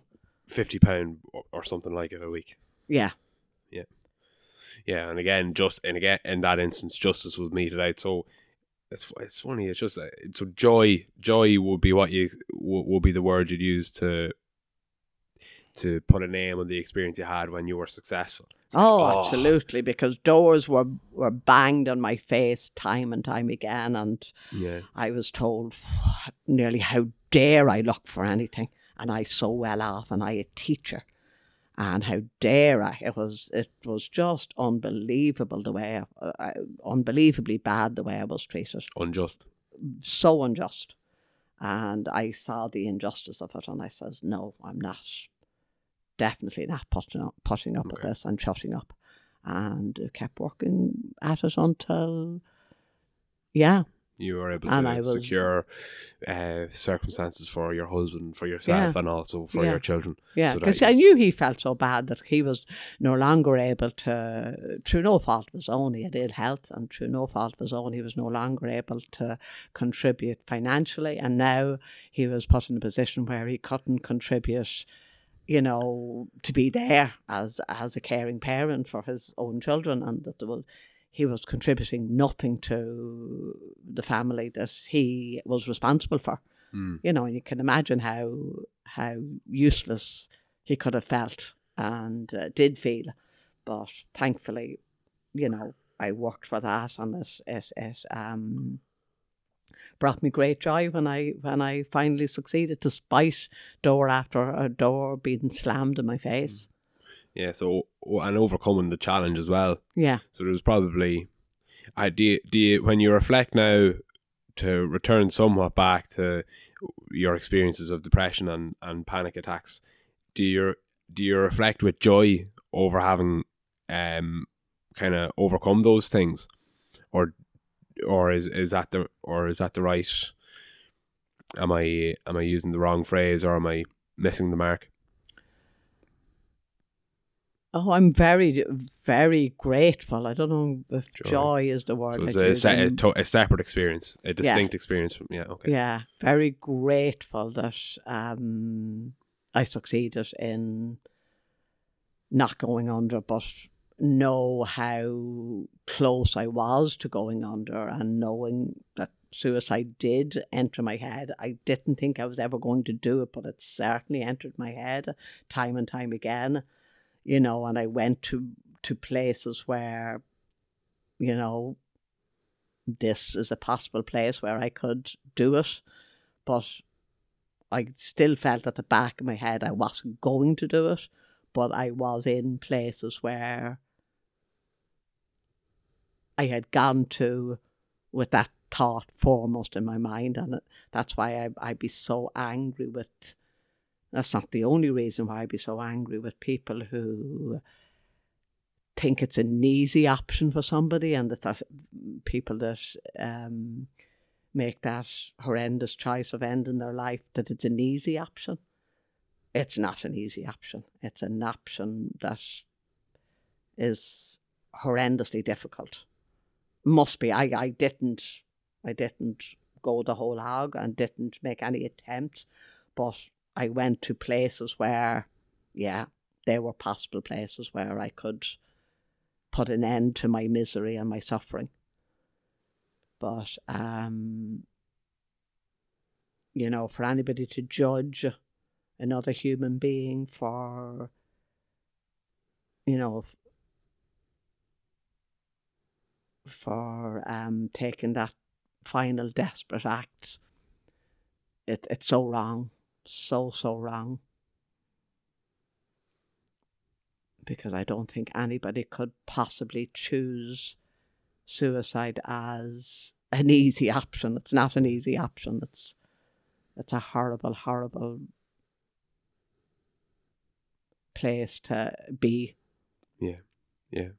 How did we get from being joyous to Well, you, uh, I, I'm I'm not sure, Mama. I suppose what I was talking, I asked you, um, did you experience joy when you reflect on how you're not in the place you were, and uh, you said that joy wasn't the right word, but that you were very grateful, and that gratitude brought you to to think about, I suppose, how you're not, uh, in that space because you you thought of the very worst circumstance you were in and you I suppose how you got to there, how you got to speak about that was to say how grateful you are that you're not there. yes, Um which is certainly something that you should be grateful for and it's certainly something that everybody that gets to call you Mam and Mamo and Auntie Ben and Mrs. McKeown and Benji and all the Bernie and all the rest that all those people of which of which I am included are extremely grateful for as well. Um, and that can be something on all of our gratitude list No, because absolutely, yeah. That that somehow I got the grace that was needed to um, overcome the challenges that people face, and sometimes, I guess everybody just doesn't get that grace or doesn't get the the help that they need at a particular time. I was blessed that I did, very blessed. you were fortunate enough to be able to triumph over the unjust circumstances you had. And sometimes, unfortunate people aren't able to triumph over their un- the, unju- the unjust circumstances they find themselves in. Yeah, And um, I think, I think maybe that's the distinguishing factor for you and for somebody else in similar circumstances who uh, does meet uh, the unfortunate end to their lives, which um, they uh, which they executed, um, and uh, the ju- ju- I suppose I think because it's important, although I hadn't intended on asking you about it, um, the the thought of suicide, the thought of ending your own life, did they? Is that a theme which you can thread across your, you know, multiple uh, instances in your life over your life history, or is there like a, a particularly acute instance where it was, uh, uh, you know, a major challenge, or was it? Uh, more of an intrusive thing at different times, or was there one major intrusion which you can which you can put your finger on? No, I'd say you describe it rightly there when you say it was an intrusive thing that happened on multiple occasions, you know. But um, I never felt that I was going to actually execute it. But as I said, it was there, the thought was there. I was in, I had left my house to go to a place where you know, it could be, it could have been executed, even though I didn't. I looking back and now, I don't think I was actually going to do it ever, but the thought was there, and I was blessed and fortunate enough to be able to have left those places and um, ha- having not execute, having let the thought go away why it went away, how it went away, I don't know. But thankfully it did go away. Okay, so you think you visited places with like a, a pseudo intention to end your own life? No, like we'll say on a uh, I think of a particular day now I was feeling very down and very, very low and very depressed and I ended up going to a place and sitting in that place and thinking, hmm, I could I could end it all here. That's as far as it went. It didn't go any further than that. I didn't think how I'd end it or anything else, but this is and that I did that on a number of occasions. And you'd be alone. Oh, I would, of course. Of course. And uh, at times I was feeling very, very lonely and very alone in a crowded room. And I, I often thought, imagine, I am feeling feeling so bad and not one person here is aware of how I'm actually feeling at the moment. And it was very often, as we'll say, maybe a party situation where everybody would seemingly be enjoying themselves and uh, I this is the these are the dark thoughts that were in my head. So I'd be always kind of aware that um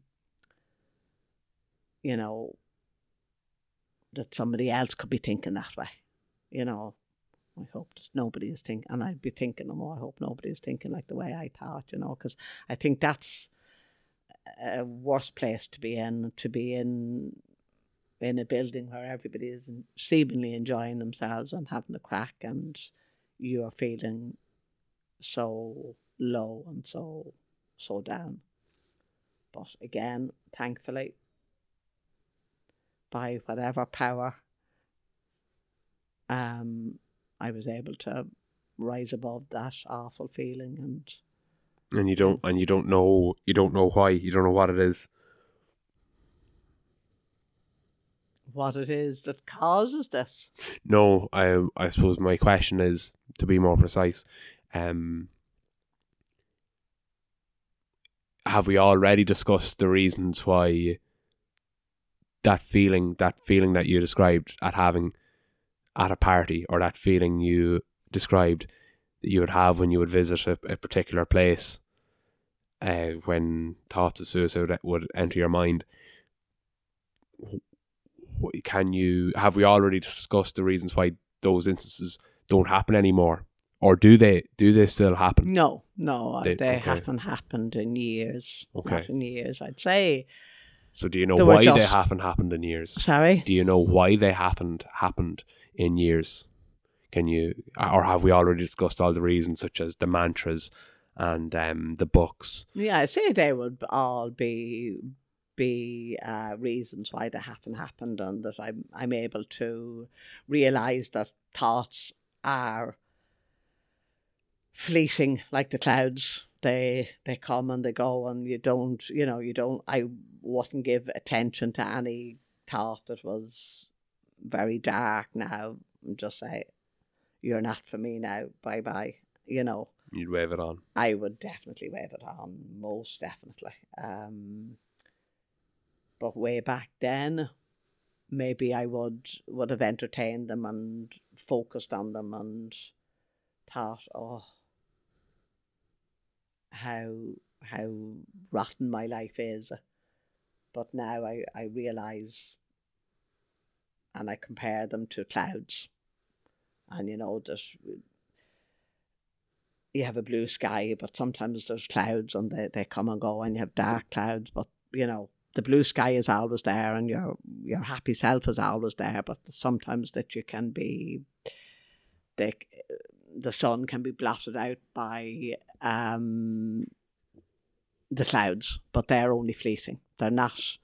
They're not there to stay, and they're not there for me. And if I don't feed them with my time, they will disappear you know, they they come and they go. They're not they're not for me. Okay. So today you feel more powerful and more in control than you felt in those moments. Yes, absolutely. And I think that's something that should be taught to children in primary school, not wait till they're struggling teenagers with hormones raging and so on and so forth. That children should be taught from a very young age that, you know, you have thoughts and that they come and they go and that, you know, compare them to the clouds or compare them to, as is done in, we'll say, headspace, you know, on a you're on a busy highway, you you cannot pay attention to every car that's coming and going and coming and going, but they're you know they're changing all the time, and uh, the only way that we can that they can take our power away from us and leave us feeling powerless is that if we feed them with time. So we just need to wave them on and realize that uh, they have no power over us if we don't feed them. And the way you feed thoughts is to give them time and um, ponder on sadness. And if you do that, it, it it's it can be very dangerous. So part of the power and control you have now is uh, is a- is a type of mindfulness, or perhaps it may be the most important part of that power and control you have now is is mindfulness. Is that fair to say? Yes. Yes, and to be awareness more than kind of, I think mindfulness can be a misnomer in a way that your mind is kind of full of stuff, but you know, that if you're aware that these are just thoughts and that they're passing through, it's better. And to, you know, to have a way of distancing yourself from those thoughts by, we'll say, focusing on your breath, you know, breathing in and breathing out and going for a walk in nature or that you have a way, that you're in control, that not these these fleeting thoughts Mm. are not in control. Okay, so the the insight and the insight of awareness has is is what that power and what that control is made up of. Yes. Okay, okay, um, interesting one. Uh, so to kind of change tack or tact a little bit, or to change direction a little bit, it's still all about you.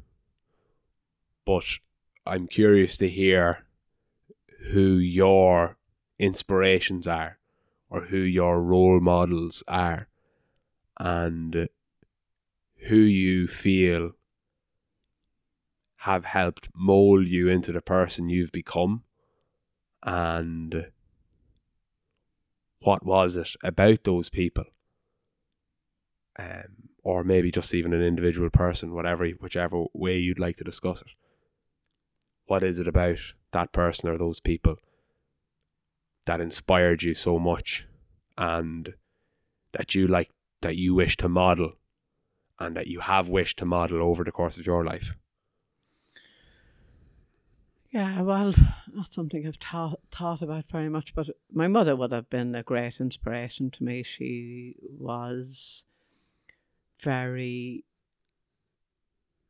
she seemed to be very even tempered and she had a lot of she would have had a lot of difficulties and a lot of challenges in her life. But um she adapt she was very adaptable. She adapted to all the changes she um like she lived for a hundred years. She was born in nineteen seventeen and died in twenty seventeen. And as you can imagine, over that amount of time, she saw a lot of changes, uh, particularly, we'll say, in the church, which would have been a huge part of her life. But she she embraced change and she coped with change and she, you know, uh, whereas older uncles and aunts who were sisters and brothers of mum and dad uh, would have been given out about, you know, women not covering their heads going into church. She would see the funny side of that. It's so hilarious. Men have to cover their heads. Men have to uncover their heads going into a church, and women have to cover it. And she could see the stupidity of that. And um, she she just adapted to change. Like microwave was no problem to her, even if she had a mobile phone for a while. And if if people didn't borrow on her, she would have had it until the day she died. She just she was very adaptable, and I think being adaptable and being willing to change and be willing to she was willing to change her mind, and she was open like to discussing everything from gayness to um you know presumably mean homosexuality homosexuality is what I, I mean, yeah. You know, that you could discuss things like that with her who grew up with men were men and women were women and there was no other way about it. But, you know, you could have loads of chats with her about everything and anything and she was open minded. She like I think what causes an awful lot of pain and trouble for people is not only have the closed minds, but they're firmly bolted from the inside. And, you know, they're unwilling to change and unwilling to bend. She she was willing to go with the flow and change with the times and embrace change and embrace so much. So she was a huge influence on me. And she also, when I was getting married, she gave me one bit of advice. She says, Don't be a quiety now no danger of me ever being a quietie, but anyway, she said that, and I, I guess it was from her own life. She was, she quietly put up with a lot of things that she might not have put up with, but she was telling me not to do the same. Don't be a quietie. So I certainly wasn't a quietie. Um, I had a teacher too, primary school teacher who was a lovely, lovely, lovely human being, and she taught me a lot. Um, again, she was like my mum in that she embraced change and was open, an open person. Another two, two teachers in secondary school. One, Marguerite Staunton, who said, We were the creme de la creme. She always told us that we were the creme de la creme. Now, we went to the tech, so we were not, not um, the creme de la creme in the Navan community of schools. We weren't going to Mercy Convent or Loreto Convent. I remember when I went to university, that was one of the things that niggled me an awful lot. Oh, which convent in Navan did you go to? And I kind of thought, oh, I didn't go to either of them. But I was nearly afraid to say I went to the tech. I was the first student ever from a technical school, first from Navan Technical School or Navan Vocational School, as it was laterally called, who went to university. Because typically, if you went to the tech, you went out in your service after leaving cert. You went to be a waitress or whatever. So I was the first to go to university, even though I retired fairly quickly, but did go back uh, and did my degree in psychology and philosophy. Um, other people that inspired, she inspired me, and another teacher that inspired me was Mary Sweeney, Mary Hardiman she was a PE teacher and I loved PE and she kept me going to school because I used to go for used to go for the physical education, for the games, for netball and for badminton and for you know, games after school and she used to make sure that we all had a lift.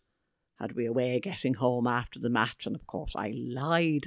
I said yes and I walked the eight miles from Navan home and as my daughter, she was here, would add, in your bare feet, ma'am, on the glass.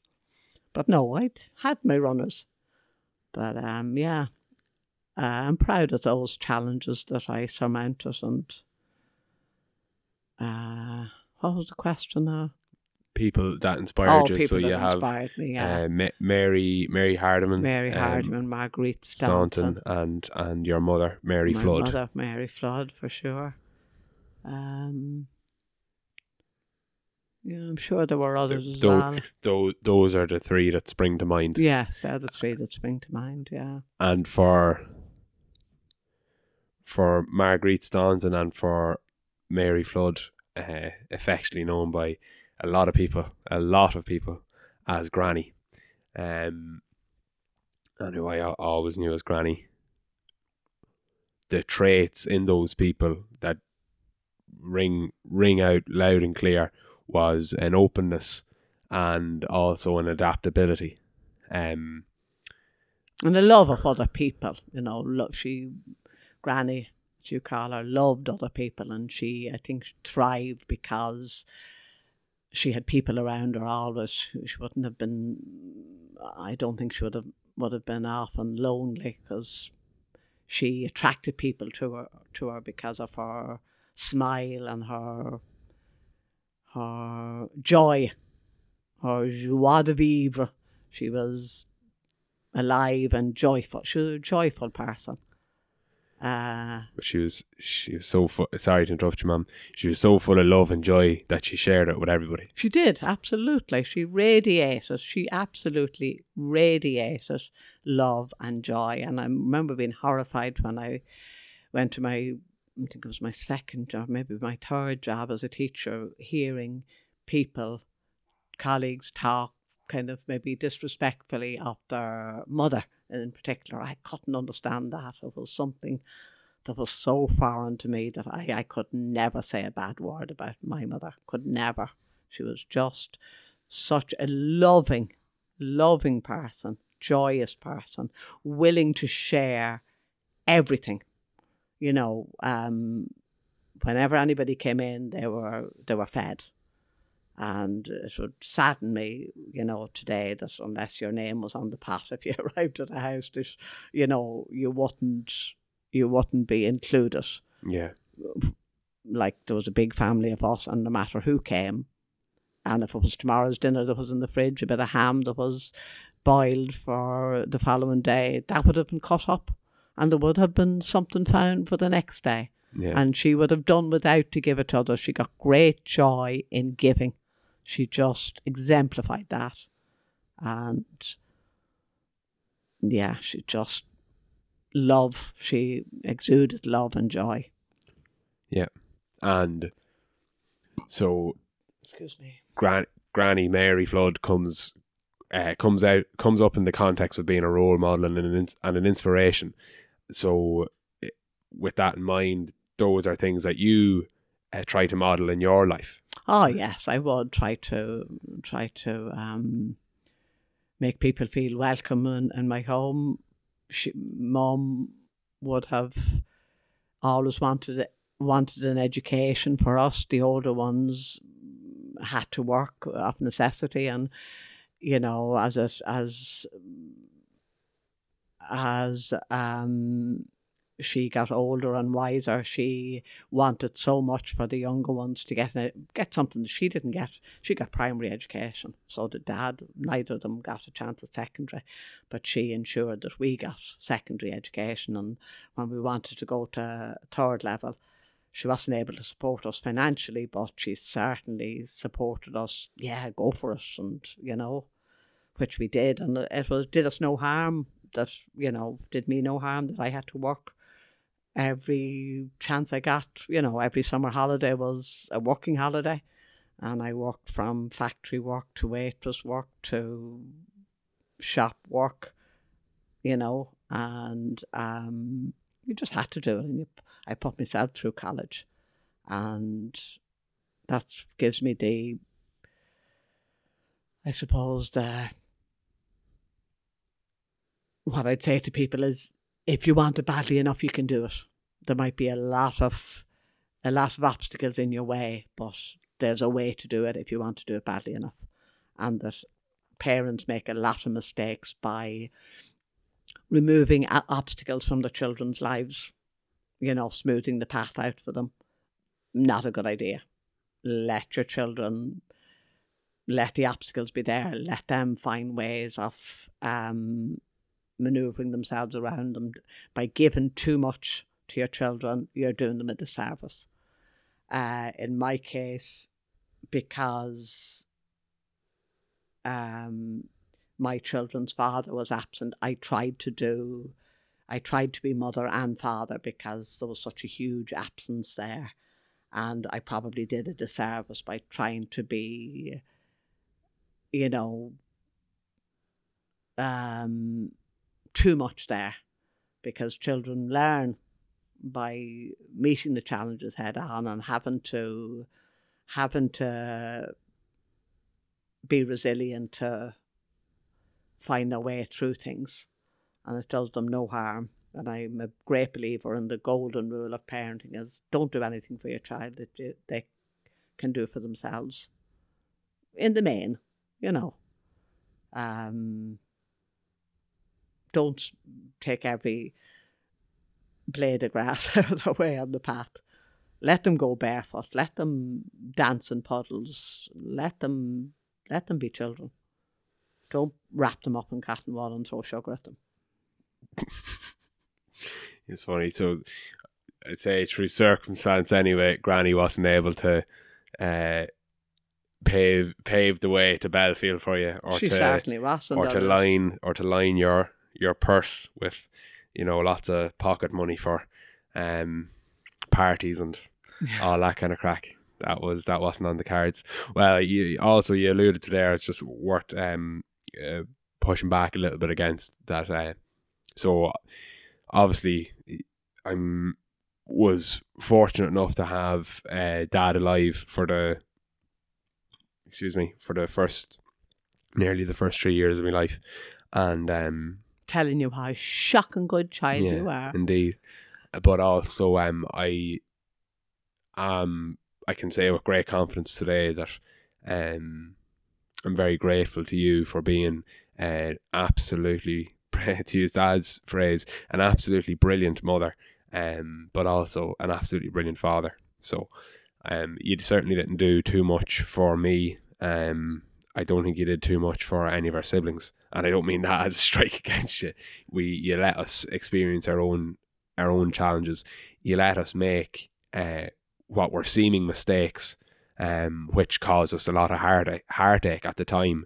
But I think, which at least I'll speak for myself, I can reflect on now and say, okay, that that experience was very costly to me at the time, and my mother was in a position to um, bend the needle uh, towards me taking a more correct course of action.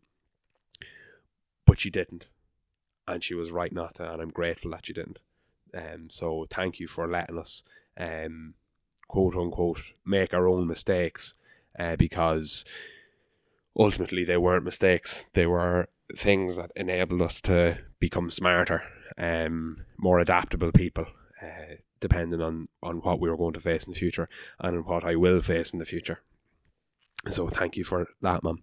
Um, but so so gra- so gra- your mother, uh, my granny, inspired a lot in you, and I think from from my perspective, and I think um, the reason you are Mamo is because uh, you had Mammy.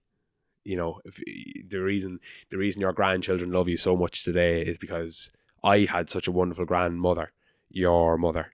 Um, and the reason you that you, myself and my three siblings have had the benefit of a wonderful, incredible mother is in large part due to you having a wonderful, incredible mother. So I think um you I think Granny is quite literally smiling down on us here at the moment. Uh, she's catching my eye every so often. There's a, a beautiful picture of her here um, over the fireplace, um, smiling. And she is uh, smiling down on us, and you do your uh, mother service, uh, wonderful service, every day, and have done uh, every day of your life, um, by showing lots of love, uh, lots of kindness, and by not being a quiety. Thank you, Pat. But Yeah. uh, you know the the smile there uh, in, in the photograph.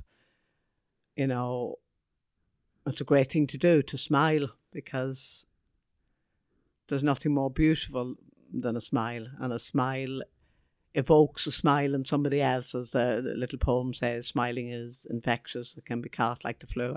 I won't recite it all because I can't.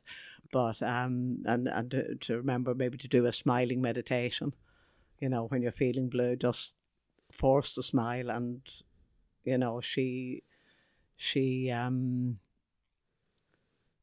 by her smile, she just inspired people.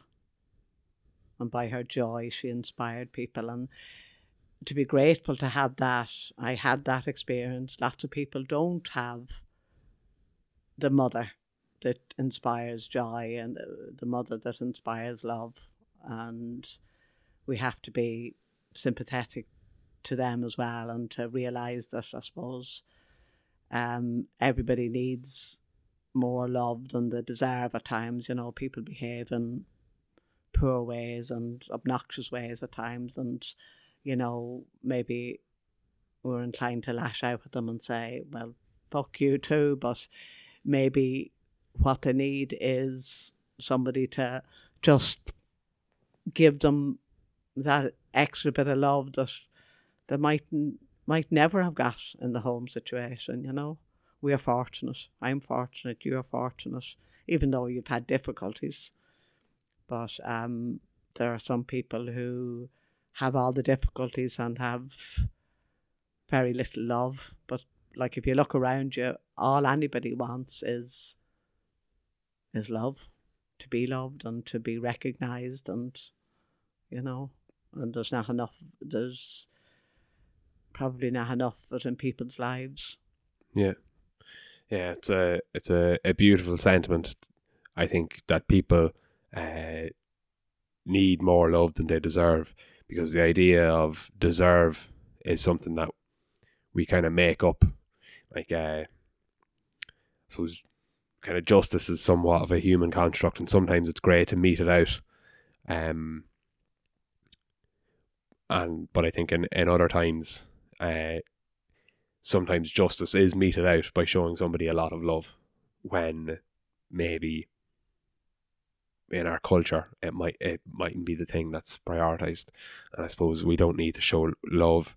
Love can be shown in kind of in in different ways. Um either through maybe through forgiveness or through compassion or through some type of deeper understanding for uh why a person or how a person is behaving and the way they are behaving by having some type of grace to appreciate well this person is obviously coming from a, an alien circumstance to me um one where they've had a different set of experiences or they have a different set of instincts which they have no control over so Yeah. um it's worth um holding that in mind and not damning the person to hell but um you know showing showing love in whatever way we can. Um and then I think possibly possibly lastly uh I said at the beginning of the podcast um obviously you're known to me as mam and I love my mother very much. I love my mom very much. Um and you're certainly uh, an extremely important figure in my life and um, one of my chief most inspirations, if not my chief most inspiration in life.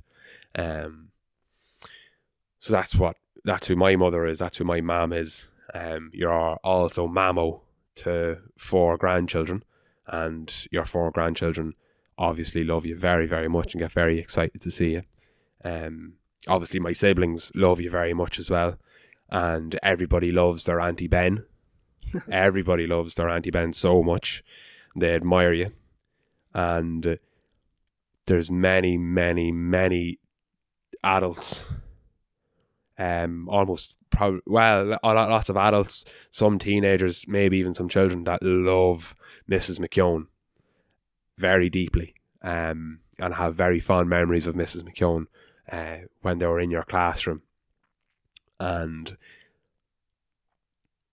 to to any person that wants to become a mammo or a mam or a Auntie Ben or uh, Mrs. McKeown or some version of those things. You know, a parent, a grandparent, an aunt, a relative, a friend, or a, a teacher. Uh, what advice would you like to give to these uh, aspiring people who want to be more like the person you are today? Oh my God, high praise indeed, Pat. Um, well, different teachers asked me, New York teachers in the school, Miss Mullen and Mr. Callan as well, and not so much RD, that was the first place I worked in, but um, asked me, you know, what was the most important thing in teaching. And the most important thing in teaching is to let children know that you're on their side no matter what, you are on their side, you are for them. And they'll forget an awful lot of what you teach them, even though you you prefix it. But now, if you learn nothing else from me, only this, I want you to remember this. But it's how you make them feel. You feel make them they feel important, they feel happy with you, and they feel comfortable with you if they know that you're on their side. And I'm sure I've made mistakes in my years of teaching, which I was never never intended to make, and I just I always wanted the best for those children. Nothing but the best for them. Um, and the best gift you can give a child is your time. You can go out and buy parcels and buy presents for them and spend an awful lot of money on on giving them material things. But the best gift you can give them is your time and your attention. They love that and to get down on the floor and play with them and you know, be there for them. Much better than than all the ties and smiths and all the games and all the the world your time. That's what they'll remember. That's what they appreciate. You know, so Brilliant, Mam. I, that's a, a wonderful piece of wisdom to share and um, to give others your time. And uh, I suppose implicit in that, considering the woman who's saying it, is during that time to show them love and to of course. make the person know that you're on their side and um, to be more like Benji that should be. We should put that put that on t-shirts. oh, definitely. Thanks a million, Mam, for being a wonderful mother, a wonderful person, and uh, a wonderful guest. Thank you, Pat, for being a wonderful host and a most wonderful son. And I love you more than you'll ever know. Love you too, Mam. Bernadette McKeown, this podcast was all about you. Thank you, Pat.